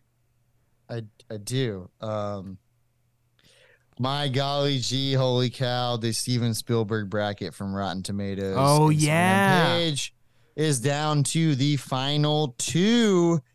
And uh wow, it is So- Jurassic Park versus Jaws. So Which is don't crazy. Think we said either of those last episode. I thought we said Saving Private Ryan 100%. I thought that was Versus across the Jurassic board. We Park well we versus did Jaws we- versus Jaws. we did- no, but we said Jurassic. final- yeah, so like if if Saving Private Ryan won, Oh yeah, yeah. I think we did going say because what is Jura- Jurassic Park was against, was against Raiders, Raiders. right? Yeah, So yeah, that was kind of a surprise. and Um, it and it's two creature features, you know, at that, which it was the two that you and I uh, have always kind of struggled with. yes, like, yes. I want to say Jaw or Jurassic Park is better than Jaws, but is that like Spielberg blasphemy or just cinema blasphemy or what? You know, yes. but I it, I wholeheartedly want to say I I think or I, I I would rather Jurassic Park win over Jaws. yeah, me too. Uh, I think it's funny. I said the same thing. I sent a message to Dave, and I was like, "This is." It's funny because it's the two movies. Dave and I have watched a lot of Spielbergs together, uh, and we've had porch conversations about both of these movies. And I think the the words have been uttered both times. It's one of the greatest movies ever made. It might be Yeah. the greatest movie ever made. Yeah. About both of these movies, uh, you know, jokingly, um, but also just, I mean, everybody's childhood. I feel like was Mm. at some point you watch Jaws and Jurassic Park, so you can relate to this. Also, I just want to say Spielberg in general, like I, after watching the Fabelmans, God, I might, I, I, he might be my favorite director of all time. And I know I've said Stanley Kubrick for like 18 years, but I, I don't know, man. Yeah. Spielberg That's was the tough. first That's a very I ever tough. knew. Yeah. First, he's the first Without director. a doubt, a top five for me, or maybe For me top too. three. Yeah. Dude, I think that's Dave. I think when you break it down, I think Dave's favorite director is Martin Scorsese, although he, he'll argue it back and forth. But uh, it is. It's true. it you've, is. You've It is. convinced me of that. Like when you're Uh, like, just admit it, and I'm like, all right, I guess it's true. But I think Spielberg's in your. Uh, I think Spielberg might be either it's two or three for you. Yeah, top three. Well, it's weird. I'm gonna have to finally do something I've never had to do. Uh, I mean, I don't have to do it, but when I complete a director's filmography on my Letterboxd, I like to rank the movies. And he is for someone I've loved so much. Uh, he's so someone that hard to. has never. I, yeah, but I finally, or once I watched the last 20 minutes of Big Friendly Garbage. Uh, yeah, God, that I will. movie. I mean, I don't hate it, but I'm uh, I'm just so over it because I've Uh, been yeah, watching it in massive chunks, and I'm just like, I just don't want to finish this movie. It feels like homework at this Uh, point. it, it does. it but I'm gonna have to put put a number one in that slot. Which uh, even with Scorsese, I'm always accepting that it's a Wolf what of Wall What Street. is a word? Malleable. Uh, it, it, will, it will change. Uh, like, yeah. over But I don't time. know if uh if you had to pick a number one Spielberg right now, and I feel like you could do it because you've seen BFG, and I don't think the last thirty minutes of BFG are gonna Yeah. make you change your Spielberg. so, what do you think the I- greatest Spielberg is? I think Jurassic Park is my favorite Spielberg. Yeah, um, Yeah. damn, I won't yeah, argue it's even yeah. his greatest movie. Like, you know, like, uh, but I, I don't know. It's my favorite, I think. Hell yeah. So fun. But it, anyways, that was my first bit of random. I'll, I'll knock out my last two, and then you guys can go. Sorry, uh, that was a long tangent. There was also, um, uh, I think this is exciting. The Mario, the Super Mario Brothers trailer will be released tomorrow at, uh, what's it called? Uh, during Nintendo Direct, which I guess is maybe like a launch. Um, Well, that's cool. event or something. But yeah, so we're gonna get a new trailer tomorrow for Mario. Um, I also thought this was funny. I sent this to Dave, and this is just a little bit of a fact that I double checked, and I thought it was funny. This is a little bit of random trivia, but uh, I guess for the Untouchables, the movie 1987, uh, Brian De Palma asked Bob Hoskins to play Al Capone in case Robert De, De Niro would not accept the role. Uh, when De Niro finally took the role, De Palma, De Palma sent Hoskins a two hundred thousand dollar check, uh, along with a thank you notes. Hoskins subsequently called up De Palma to ask him if there were any more films that he didn't want him to be in, or that he wanted him to be in. Okay. Um, I was like, I misread got paid 'cause that- for- yeah, no, yeah, he got funny. he he got paid for a role he never did, uh, which I just thought was funny. I never knew. Also, I watched The Untouchables last year and I, I liked it. Uh, that movie's wild. It's fun. Um, Yeah, it's a good movie. yeah, it's a good one. Uh, it's in my 80s, 90s pack, Chase, if you ever want to watch it. If you I've seen it. I watched it last year. I watched Yeah, it when yeah, my dad that's went a- into surgery. I was trying it's to a think fun movie. after that. Um, if Hoskins had actually worked with De Palma, and I can't. I'm even looking at his filmography now, and I'm not seeing it. Yeah. But that seems that- surprising. Like they should have worked together after that. That was all I had for random. You guys can take it away. I uh, w- I don't have any random. The only thing I would have brought up was uh, I went to the theaters today and I watched some trailers that looked pretty good. But All right, that's kind of random.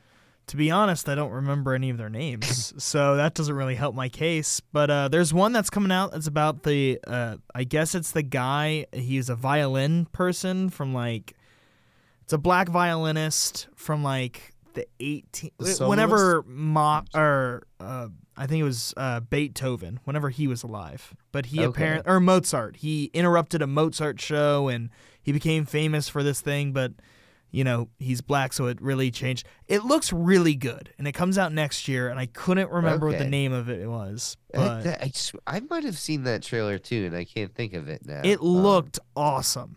Absolutely great. Have um, you seen- uh, did you see the knock at the cabin?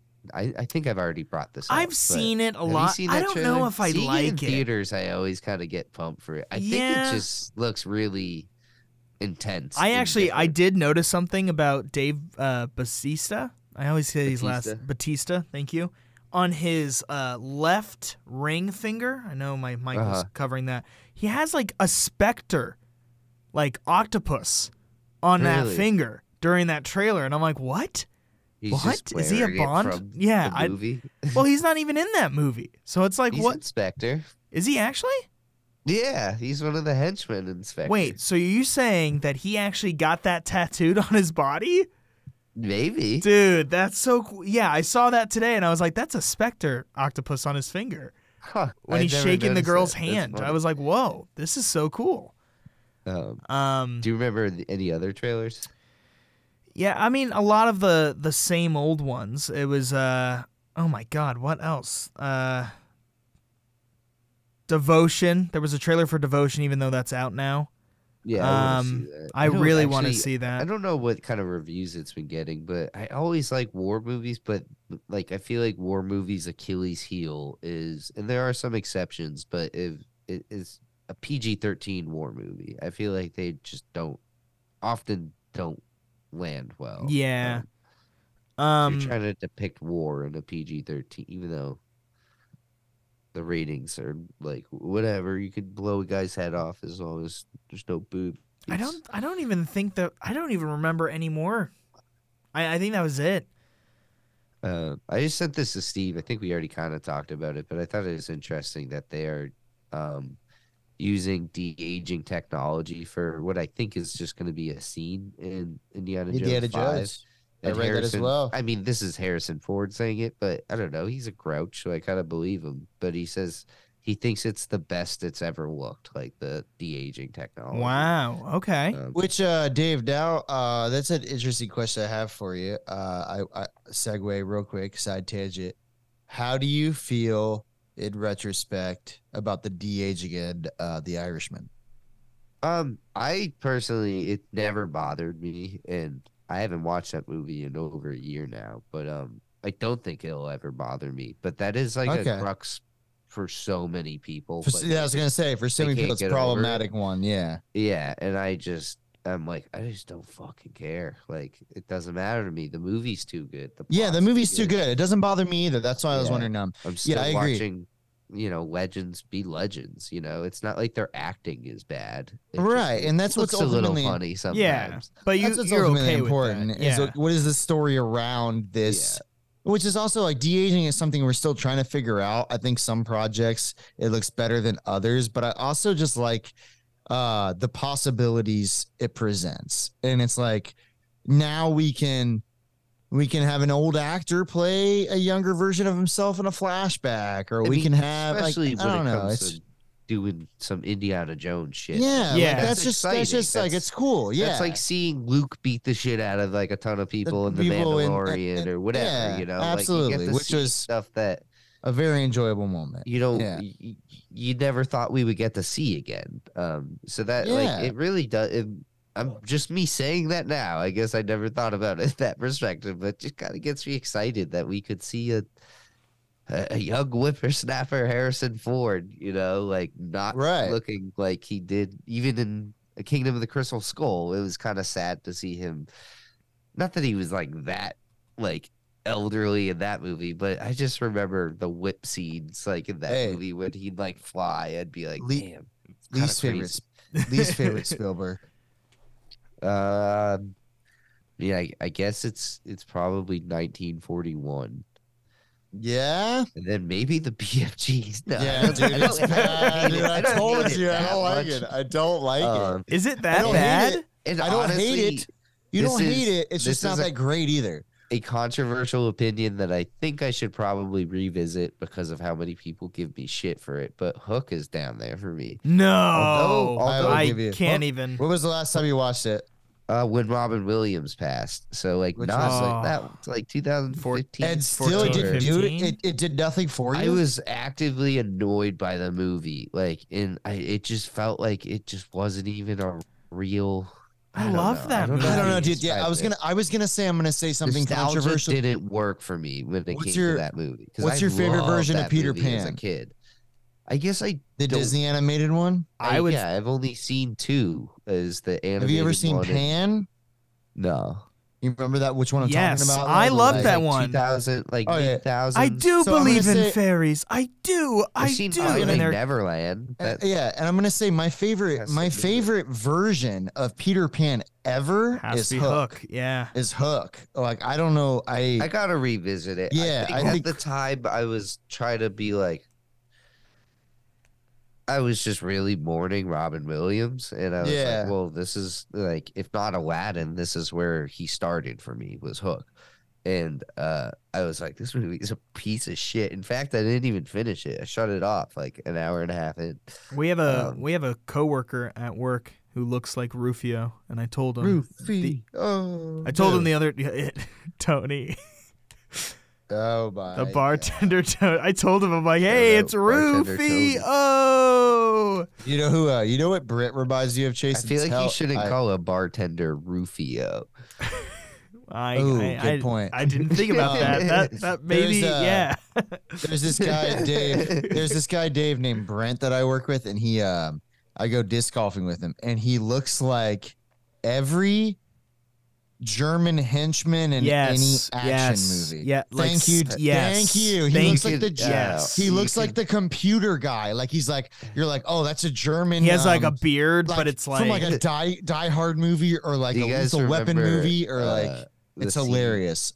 the scene in Funny People where like it's after he's uh, Adam Sandler's been diagnosed with his. Uh, I haven't seen it. I haven't seen it. I haven't seen it. I haven't seen it. I haven't seen it. I haven't seen it. Oh, what? I Oh. thought we all watched that together. I know Oh, we did. Together. I You've know. told me to Right, this isn't it. a spoiler. I mean, the movie is about him with cancer. Uh, Okay, okay. but uh, he's just in the doctor's office and he's with a very tall blonde German man, and he cannot stop making like riffs about like how he's like. He's like, oh, what did Hans Gruber tell you to do today? Or like, he's, I mean, that's probably not uh, something he actually said, but something like that, you know? He's like, were you upset when John McClane killed your brother? Or like he just keeps riffing on like German henchman jokes, and it's really funny. He's like, "Yes, yes, I get it. I look like henchman Yes, I look Die like- Um, we want to go into what? random, yeah. Yeah, I was gonna say, do we want to go into what we've been watching? Because I'm Yeah. excited about this part. I'm excited, but I'll go. I'll go last. You guys can go. well, Okay. I do you. Or Chase can go. No, it depends. I I only have two, or a a few Go- more no, than no. two. A few more. But recommend uh, at least a few. Yes, I forgot. I, I it's hard. We I don't remember what was the last thing we said because right, we I can tell- I can- recorded I can three tell you. different things. Di- Chase, look at your Letterboxd yeah, I'm looking at and it. And pull up pull up Dredd from when you watched Dredd. oh, onward. Onward. Thank Color you. Purple Thank was you. the last thing Thank I you. mentioned. I think so. yeah, so All right, Dredd so I know where I Onward. am. This is what I do every podcast. I make myself Wait, a little. do you guys mark. know the actual day that we did Babe on by any chance? No, but do you want to Did know it what's on, something uh, crazy? 24th, I believe. Uh, no. you on want- Thanksgiving? No, That- sorry, the 23rd or 25th was I the think 25th. the twenty second. I Is it? know we. oh wait, you're right. We can just look at our text. No, you're right because my Letterboxd does line up. Yeah, with you that. could You're just right. look up- You're yeah. right. That's what I, I had my mark as. You're right. Do you know what's also kind of weird? Uh, because I listened to it today and I was like, oh shit, that's weird. Uh, we recorded that 1899, the first, uh, our first reactions, the night after we recorded Paulie, and that came out before Paulie. Yeah, crazy. Inception. Inception. Okay, let me. I'm just pulling up my list. My phone was glitching. It was the twenty second, by the way. Okay, so now I know one more thing I can mention. Okay, cool, cool, cool. Um, so what I've been watching. So of course, even though just Steve just said it, uh, we watched uh, Judge Dredd, which was actually pretty good, and so- yeah, Dave. That was like the raid Judge Dredd style. yeah, Like, yeah. I was tower, like, what? Yeah. Uh, surprisingly, I didn't add I it to didn't my know list. you guys hadn't seen it. Have you seen the Stallone Dredd, Steve? yes. Have, have I I haven't. No. I've Dave, never have you seen, seen it? either. No. Don't watch it. Yeah. Um, well, one of the things that people always complain about is, Is the like, he helmet. Immediately takes off his helmet. Yeah, which Like, is stupid. And it's I like because that Karl Urban's like, I don't give a fuck. I'll Yeah, and it's like helmet on the whole Stallone. As much as I love a lot of his roles, uh, not a lot of his roles, I should say, as much as I love two of his characters, um, that he did a lot, um, I don't respect decision to be like, well, if this, if I'm gonna be in the movie, then I won't be able to see my face. people are paying to it's- it's you're still like, dude, Stallone still, by the way, has an epic jawline. So I don't know why seeing Stallone's eyes and his uh, nose were such a prominent decision for him. But anyway, uh, I will tell you, Dave, leagues above the original. Um, because the original is like a joke. It's like something that's roped into the category with like the Mario Brothers movies or like, you know what I mean? It's not Yeah. it's not a movie that's held in high I- regard at all. So it's like It for them to actually do the character right was like it relieving. like within like the film circles or whatever, like people like Dredd. Like it's a well known like people like that movie, but I it did shit at the box office. I'm sure. yeah, so like, which is just there's no chance of a sequel. I feel like, which I would love more Dredd. Um, yeah. I love the idea of judge, jury, executioner in the moment. And that's what the, Hmm. the world you live in is like. Like this guy could prosecute you, convict you all in like the moment. And I, I don't know. I love that I, story. I remember. I mean, there might have been a two-year difference or so, but I feel like it came out around the same time as the Total Recall remake, and I just felt like it was just a shining example of like, no, we can like take older properties or like use pro- properties and make them good. Like, just don't fucking suck. Like, I don't know. Like, I. I just remember being like, no, the future world, like you can see like a cool like future world movie that doesn't suck. I don't know why I compare it to Total Recall, but that movie just was so terrible. The Colin Um, Farrell one. So I also I'm gonna leave two for Steve because I know Steve's really excited to talk about those two, or his Oh, three, God, his three. Yeah, so I'm But so uh, uh, Steve and I also watched The Fabelmans the other day, which we both What? Oh, absolutely yes, yes. adored. We loved it. I Mm. know Dave watched it as well and liked it, right? Yeah, man. Um, yeah, just um, contender for best the picture. best. Yeah. best- Yeah. Well, I, for me, it's just best of the year. I don't. I'm wondering about its Oscar, uh, its Oscar potential. I think it'll be nominated for a lot, but um, I don't think it's gonna I win think- to be honest, because I feel like a lot of people will just be like, "Well, that didn't feel like a a incredible epic Spielberg."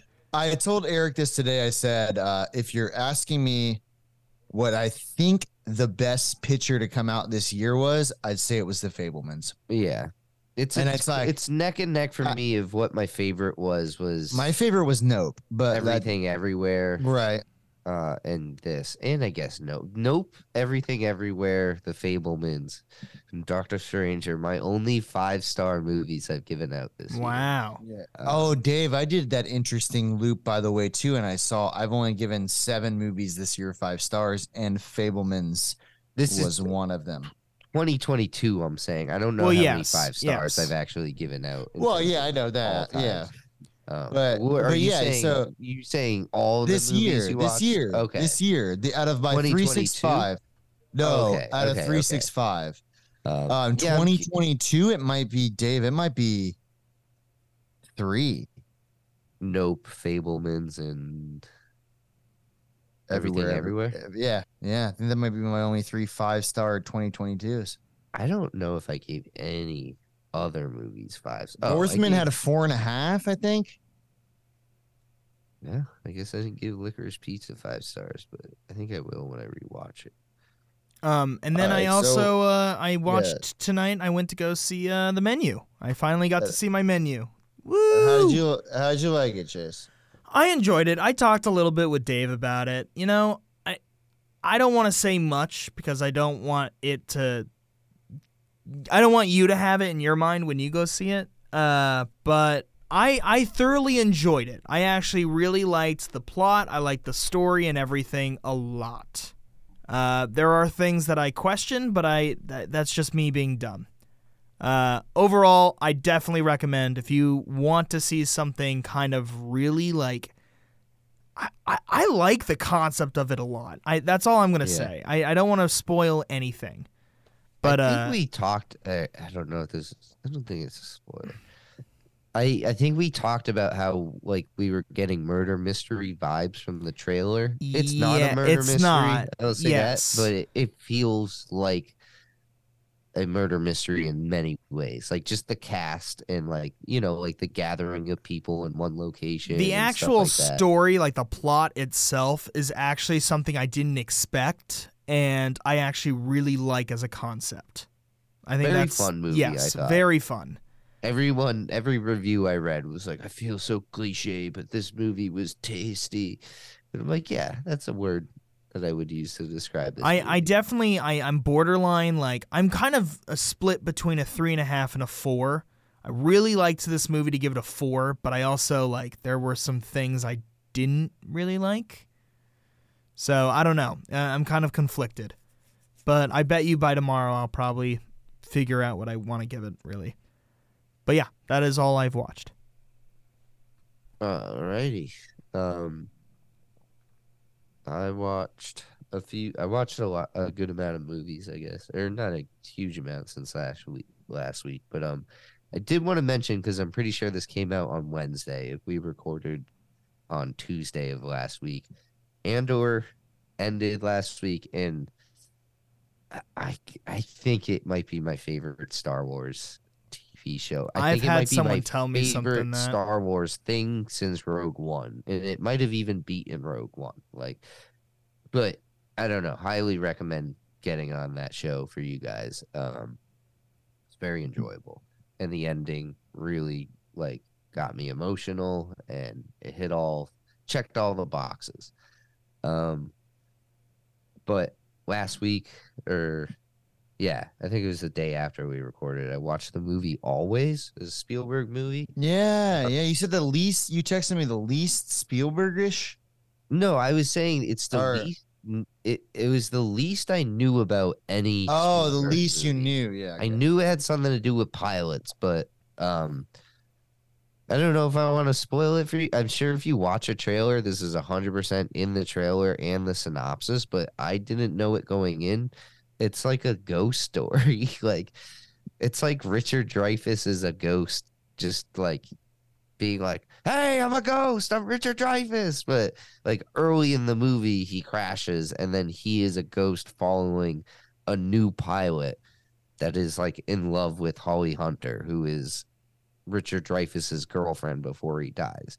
And uh I really, really liked it. It, it. There were some things that really bothered me about it, um, so I didn't really give it a great score. I think it was either a three and a three and a half, um, but definitely worth a watch. Did feel very Spielbergy, uh, Steven. Um, Okay, good, and looked very Spielbergy. I'm pretty sure it was John Williams.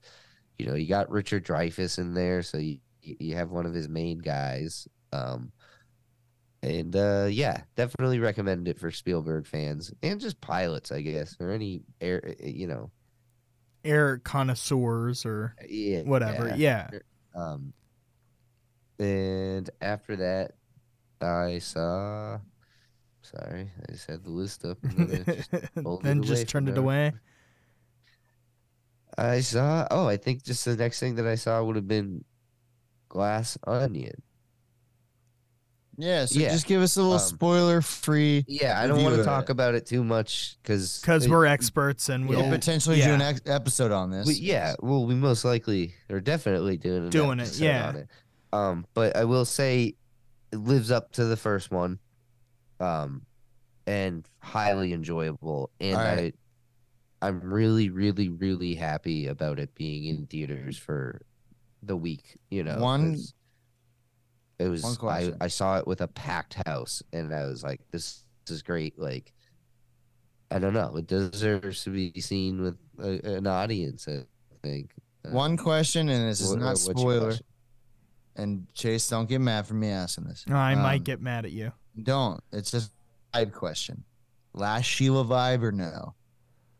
Yes. Yeah. And we'll talk Okay. about that. There's Okay. definitely Yes. many Yeah, many that's it. connections. Just leave it That's all there. wanna Just know. leave it That's there. good. Yeah. That's Yeah. all I want to know. Cool. Um, Um, and I'll I'll say you know how he subverts expectations in the first one. You would you would find it hard for him to do again in the second one in such a a um similar way of subverting expectations, but he does it again. Like it, he really does pull the rug out at one point, and it's uh, so you, this is a get dot spoiler. Does it affect us at all? You did not guess the who done it.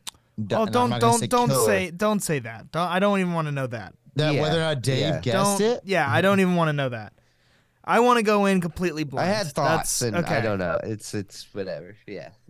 I'm sorry. I I, just I don't- I don't I know don't how that would be. uh, Chase, I don't know how I- you would connect what Dave thought because you don't know whether Dave's whether or not I could have guessed the ending, I there's no way I could have guessed how it got there. Let's just That's okay. what I wanted to okay. know. That's Thank you. fine. Thank That's you. fine. Okay. Thank you, Chase. I think you're overthinking because, like, I there's no way overthink. Oh, dude, with murder mysteries, I've noticed it my last the- time. The, yeah. question is, yeah, the question was just if you ex- if you expected what you what ended, and he said no. I That's good. think I think what I would have asked it, it was it fair, but I don't want you to even answer that. So don't don't even answer. I will that. also just say, um, cast like was phenomenal, held up to the original ensemble, and also Daniel Craig is like having ten times more fun in this movie, and he was already having fun in the last movie. So it was really that's also what I've heard. Yeah, really enjoyable watching him in this. Um, but yeah, highly recommend.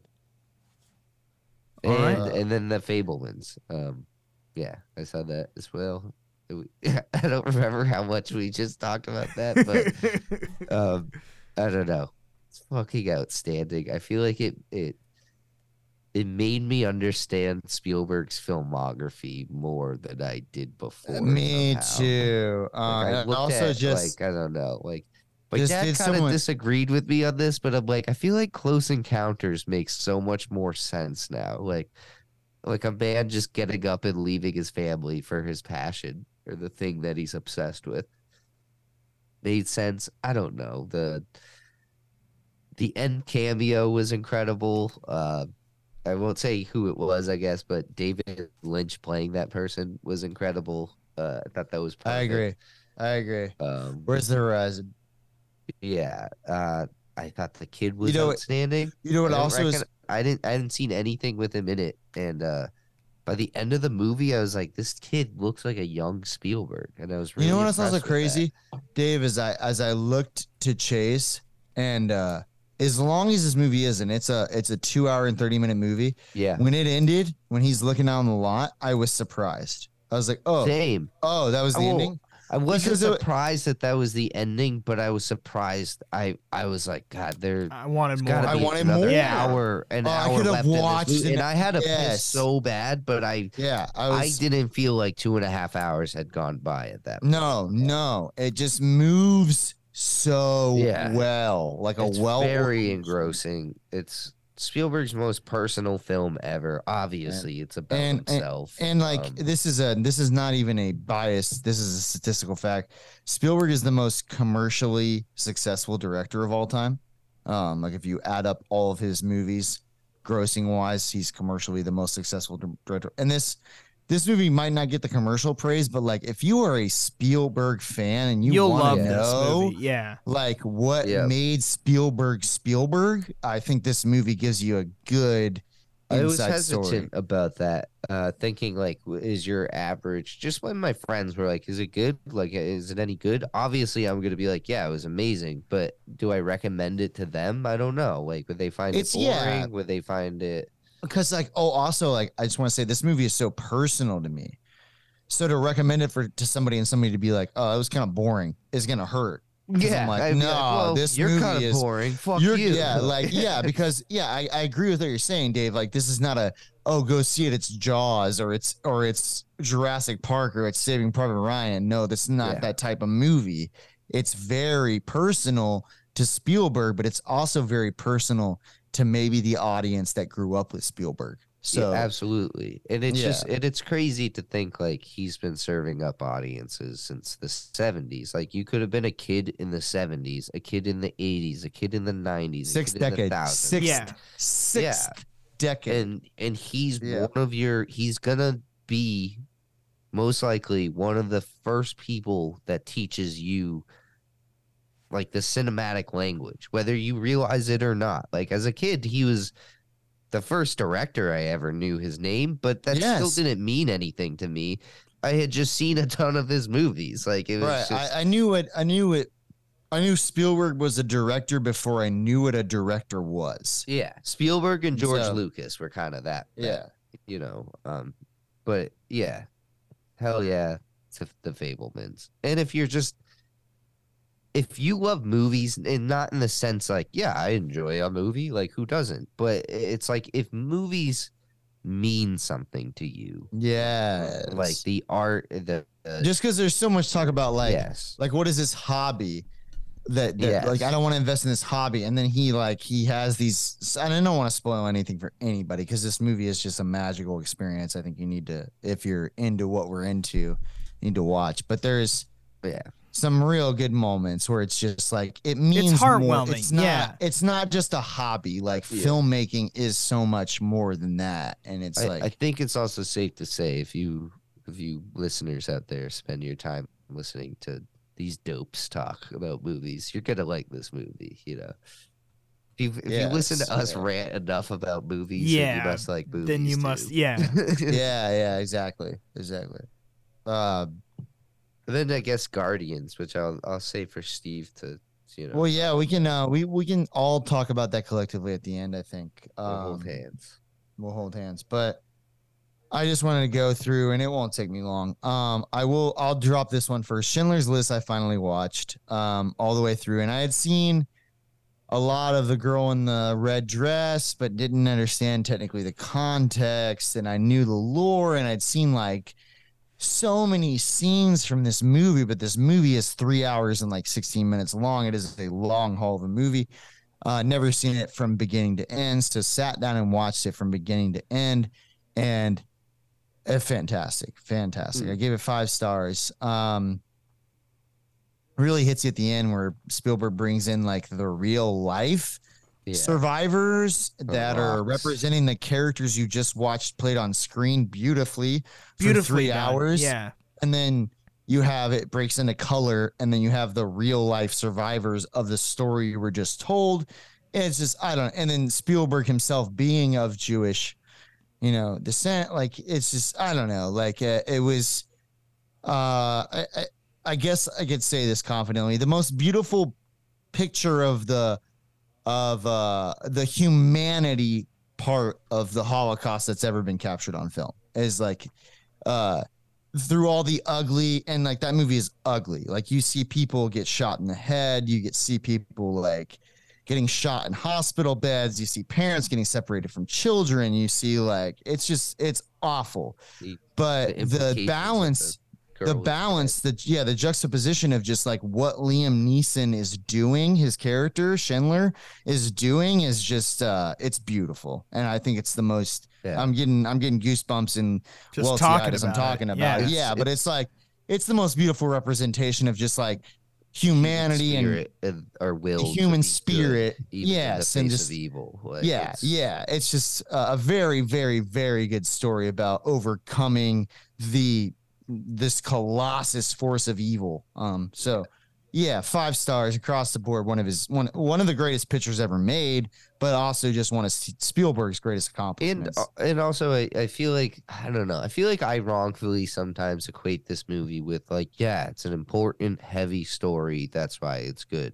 But it's also just in general like well it's incredibly well shot. It looks so good. Like the i love the, black and white the acting aesthetic in it is Yeah. top tier like Ralph Fiennes and Liam Neeson oh yeah they they, they like- yit a yag they're yit a yag It Yeah, works and- so well. and it's it obviously is incredibly heavy, but there is moments of levity and like I don't know, like some I don't know. It, it's uh, You I, I gotta watch it again because it's always a movie I say uh, I only will watch it once, but starting to think about how I have to put it in my rankings now, and I'm like, Schindler's List is a great movie, but do I put it above like the Lost World, the Jurassic Park? I that know. I will most definitely watch several more times in my. Well, that's my why life, I think that bracket is telling of like what is more enjoyable of Spielberg. Yeah. And it's like, yeah. Yeah, like I'm gonna pop in like even Saving Private Ryan, as heavy it is as it is, I will pop that movie in before I will pop in Schindler's List again. yeah. Schindler's List is a heavy, heavy Saving film. Private Ryan's like a Much trip like- to the ice cream parlor. Yeah. yeah, like it's like Schindler's List and Color The ice Purple cream exist in this. parlor. What am I saying? I don't those two know. movies. Well, I know what you're. I know what you're saying. I don't Dave. know why I- It's a little bit more. Parlor, well, though. well, Saving Private Ryan is a little bit more popcorny. It's a little bit Yeah. more like, but uh, Yeah, Schindler's yeah, List yeah, and yeah. Schindler's List and uh, The Color Purple exist in the same world to me, where it's just like Yeah. heavy, very important material, very important landmarks in cinema. However, am I in a race to be like, hey, George, let's watch Schindler's List tonight? No, I'm not. Like, I'm going to show you 17 other Spielberg movies. Uh, I'll make sure you've seen Schindler's List, but if you've already seen it, I'll show you 17 other Spielberg movies before I show you Schindler's List. Um, it's just a heavy movie. But uh, to go on a lighter note, um, I watched the Robert Rodriguez unofficial uh El Mariachi trilogy, which was told to me by Dave a long time ago, um, which even got me in the mood for it. Uh I uh, was strolling through Walmart when I first moved to Ohio, and uh, Dave and I had months previously, I don't know how long, had we had a random conversation, and Dave was like, "Oh, there's one of these. We're talking about unofficial trilogies, Mhm. or at least like the same character being told through multiple stories It's or like through my multiple favorite, like, films." weird thing. Yeah. people Yes, don't yeah. necessarily realize. You know. And then Dave brought to my attention, he's like, Oh, yeah, Robert Rodriguez has got one of those. It's the El Mariachi trilogy, which I didn't even know existed. I thought I knew of the movie Desperado and I knew of the movie Once Upon a Time in Mexico. However, did I have no idea that it was like the same character, didn't know the same director, didn't know El Mariachi was a film that started that. Um, so I picked up this DVD when I was walking through Walmart in Ohio one of the first months I'm here, and it was a the the El Mariachi trilogy, and it was a Robert Rodriguez trilogy and packing. It had El Mariachi, Desperado, and Once Upon a Time in Mexico. Um, and so I was like, oh, Dave told me about this, and I'm like, I already like Robert Rodriguez. I haven't really been, um, I'd say let down by Robert Rodriguez. Like his Spy Kids material, I think is like his worst stuff, but he has a really weird like directional or directorial path. Yeah, Like I think he he's goes, a pretty fascinating. Director. yeah, he is a very and like I often tell I told Chase this the other day. I was like, he's like the Spanish Tarantino, but like, and, and this Is is no- Tarantino like took like- half of his career to make Yeah. children's movies? So- yes, and I was also gonna say, I was- so uh, interesting. okay. So you had a nicer way of saying it, but I was like, he's like the Spanish Tarantino, but he's not as good as Tarantino. But he like that's I, and, and like that's no like hit on him. I just think that like I I pre I like Tarantino Well, they, more. they're definitely easily similar. comparable and Yeah. share so many sensibilities. I think that's why they intertwine so much. yeah, and they work so much. But um, I want to say right now, like knocked it out of the park. I enjoyed every single one of them. Um, I enjoyed. I watched the last two with you. So yeah, Chase watched Desperado and Once Upon a Time in Mexico. So El, El Mariachi, I gave that a three and a half star. That one is fascinating um, to me and to anybody out there who just wants to make a film. Because Dave was telling me this too. There's a there's a book called Rebel Without a Crew about Robert Rodriguez's just struggle to get this movie made. He made this movie for like seven thousand dollars or something Yeah, something crazy. low. And it's like you can tell in the movie, but it's like El Mariachi. I was telling Chase, Chase walked in on me watching it like halfway through, and he's like, What is this movie? Because it looks like a Chuck Norris 80s action flick, but it has heart. And uh, Uh-huh. I was like, uh, Oh, it's El Mariachi. And I was like, It's this this trilogy that, you know, Dave's been told me about a long time ago. I want to I wanted to watch it. And I loved it. Like it's like a student project film Yeah. and it works though like it's got heart like it's not a bad student project film it's a good student project film Well, and then from there you know he changes actors so el mariachi is played by antonio banderas in desperado which out of the three, I will go ahead and tell you right now, I think Desperado is the best. Desperado was, I mean, that is a Desperado was definitely the best that is a Spanish Tarantino mil- film if I've ever seen one. Like it's just, it's ridiculous. It's pulpy. It's over Is the top. Tarantino It's in like that or Once Upon No. a Time? no. Once he's upon a time. Okay. n- Yeah, No, um, no. Tarantino no, is in Desperado. You're right. Okay. You're right. In the You're right. bar scene, right? Yes. Yes. And he Yes. dies eventually. But uh yeah, Desperado was awesome. Um and then you have which is really weird. This is why this this trilogy doesn't really it I don't know how it plays because it's like Dave said where it's like this is why it's an unofficial trilogy is because each new installation kind of loosely plays off of what the events happened in the last movie Yes. but but doesn't completely like you have and once upon a time in mexico you have cheech marin and um danny trejo return as different in characters even though they died in desperado. And then you also it's, have sim- like it's super similar to the Man with No Name trilogy. right Like, exactly. And that's that's that's why we got on the conversation i think dave in the first place was was that trilogy. You were like fistful of dollars good bad and the ugly and A few dollars a more. few a dollars, few dollars more. more. Thank you. But um, yeah, and so then we get to Once Upon a Time in Mexico. So uh, real quick, I want to tell you my ratings of each movie. El Mariachi, I gave it a three and a half. Desperado, I gave a four. Once Upon a Time in Mexico, I gave a three. So for the trilogy, I go Desperado is the best, then El Mariachi, then Once Upon a Time in Mexico. However, Once Upon a Time in Mexico is a super interesting film. Film like that movie is super kooky. It's, I mean, Chase and I's favorite gag was that Johnny Depp's character had a prosthetic The arm. The fake arm it was is a probably the arm, best thing. That was And a then he would- scene. he'd he'd rip out he'd whip out so the prosthetic arm was like just set in a in a in a stable motion it was just like in a right angle um and then it was like his right arm and it was just prosthetic so a lot of people just thought it was his real arm but then his real arm would come out Just from under underneath his the table. or- Yes, yeah. and then shoot them, and it's like it would look like for a second he has three arms, and I thought that gag was hilarious. I think it was Um, one of my favorite to That gags. was Yeah. really, really good. and also just him. Um, I- I'll read you my uh, my Letterboxd review, which I thought I said, Chase, uh, read this and tell me you don't think it's uh, uh, the perfect review of this movie, but it's.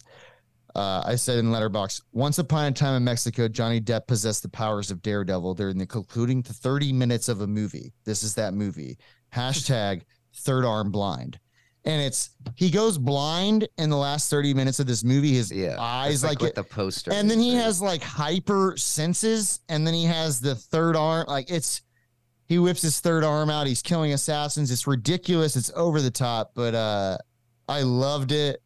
I thought it was the worst of the trilogy, but like um, really. I okay. So you said three and a half for mariachi. El mariachi. three and a half for me. I think Mariachi's better than Once Upon a Time, but I think I still think Once Upon a Time is a recommend. I just think you have to watch the other two to appreciate it. appreciate it. to Yeah. appreciate it. Yeah, to be like, Yeah. oh, this is Understand his the character- material. Yeah. his character. Like Yeah. yeah, I, I told you I haven't seen the El Mariachi, and I really want to now, Hmm. especially after you talking about it. yeah, yeah, definitely see it. All right, and then you, the, you might the be a goal for next year to Rodriguez. Yeah, he's so I have to interesting. watch a lot of movies that want me to rip my eyeball. Well, well, I was even telling you know Chase this because Chase is like I'm a little unfamiliar with Rodriguez, and I was like, let me pull pull, him his, pull up his filmography because I don't think you are. And yeah. I, and I was like, um, and we pulled it up, and Chase isn't, and I don't think you are either, Dave. I think there's God probably damn. between us like three or four movies that we haven't seen.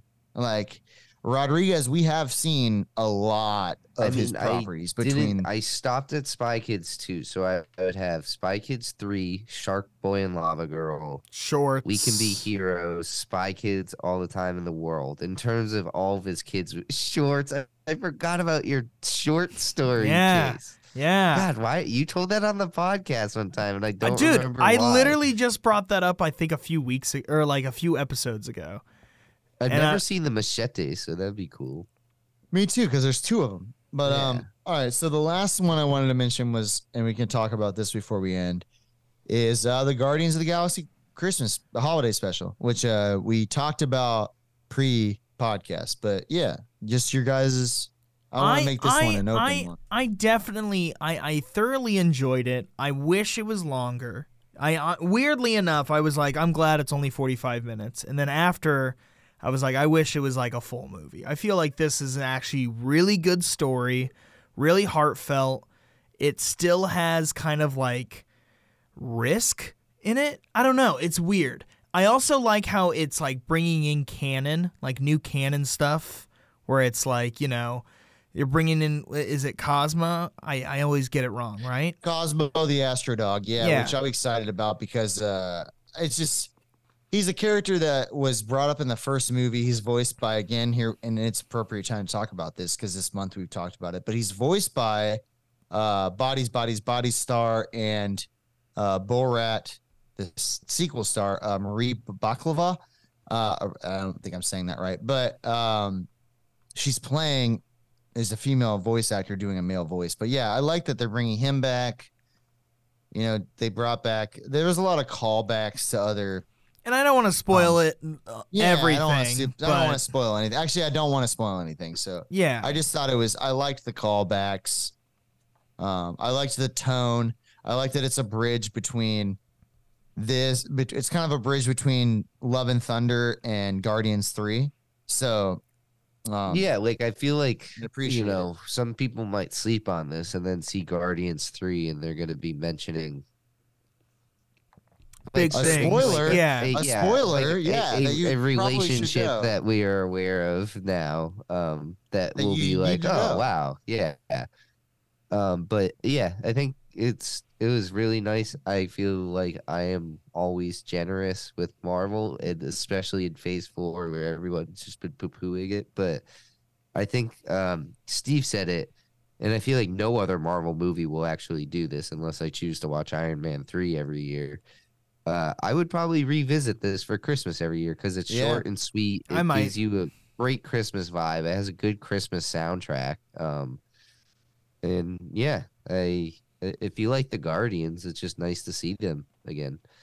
Yeah, and it's like you don't get much. You don't get any action. You might get a little bit of uh, man. I just want to precursor. No, you know, I'm not spoiling, but like, just expect this to be more of a intimate story about the characters.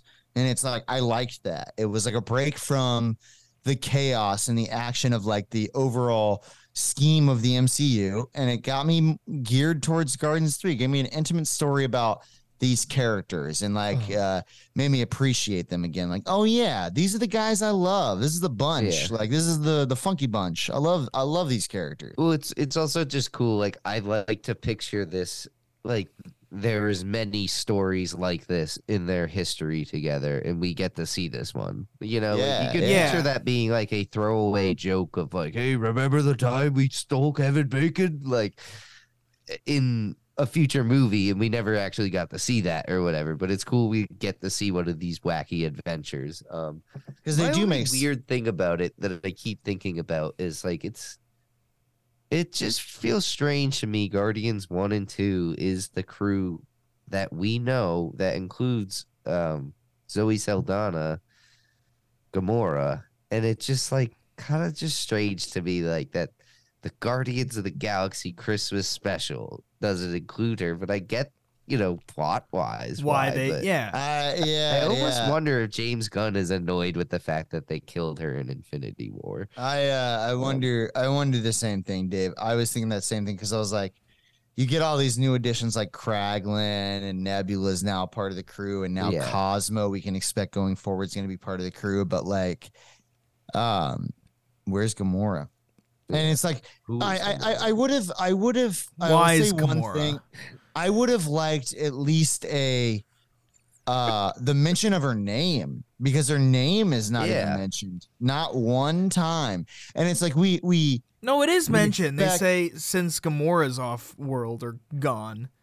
They Ah, say okay. Gamora. They, just didn't. do okay Yeah. but it, and it's like we suspect that Peter is sad obviously too because it's Chri- well not only because it's Christmas time and he misses his parents but that Gamora is like is this continuous search like from Endgame to what? Thor Love and Thunder to this it's like he's trying to find if I was James Gunn and he, I feel like in an interview said he wrote this in like three, either Three three, hours or three, days. Three Uh, days. Yeah.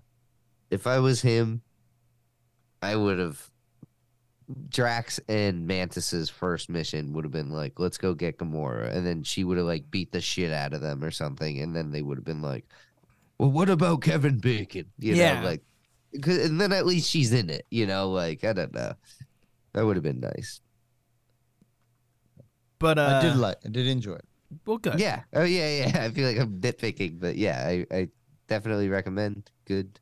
Gets me is the first holiday thing I think I watched this year. So That got me too. Me too. Same. Same. yeah, same. and and I'm like, oh, the fire's lit. Like I'm gonna start seeking out. You know, I'm gonna watch a Christmas story. Christmas. Yeah. Same. Same. I. It, I think really. I'm gonna watch Spirited.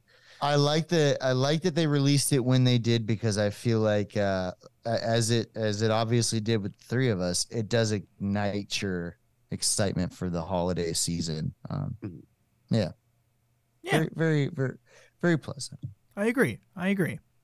Um, Oh, we have a podcast. But we also have an Instagram. You can check us out at Podcorn in a Movie, where we post uh, the posters and when our uploads and what we're gonna upload and all that other stuff. We've also started another podcast, 1899. It's it's under the hashtag 1899 hashtag podcast. Again, if you guys want to check that out, If, you you're- if you have if seen the show, if you've seen the show, it is a deep dive into the uh, into episode by episode. of The show. spoiler it's heavy show. yeah, it's a spoiler heavy rewatch show.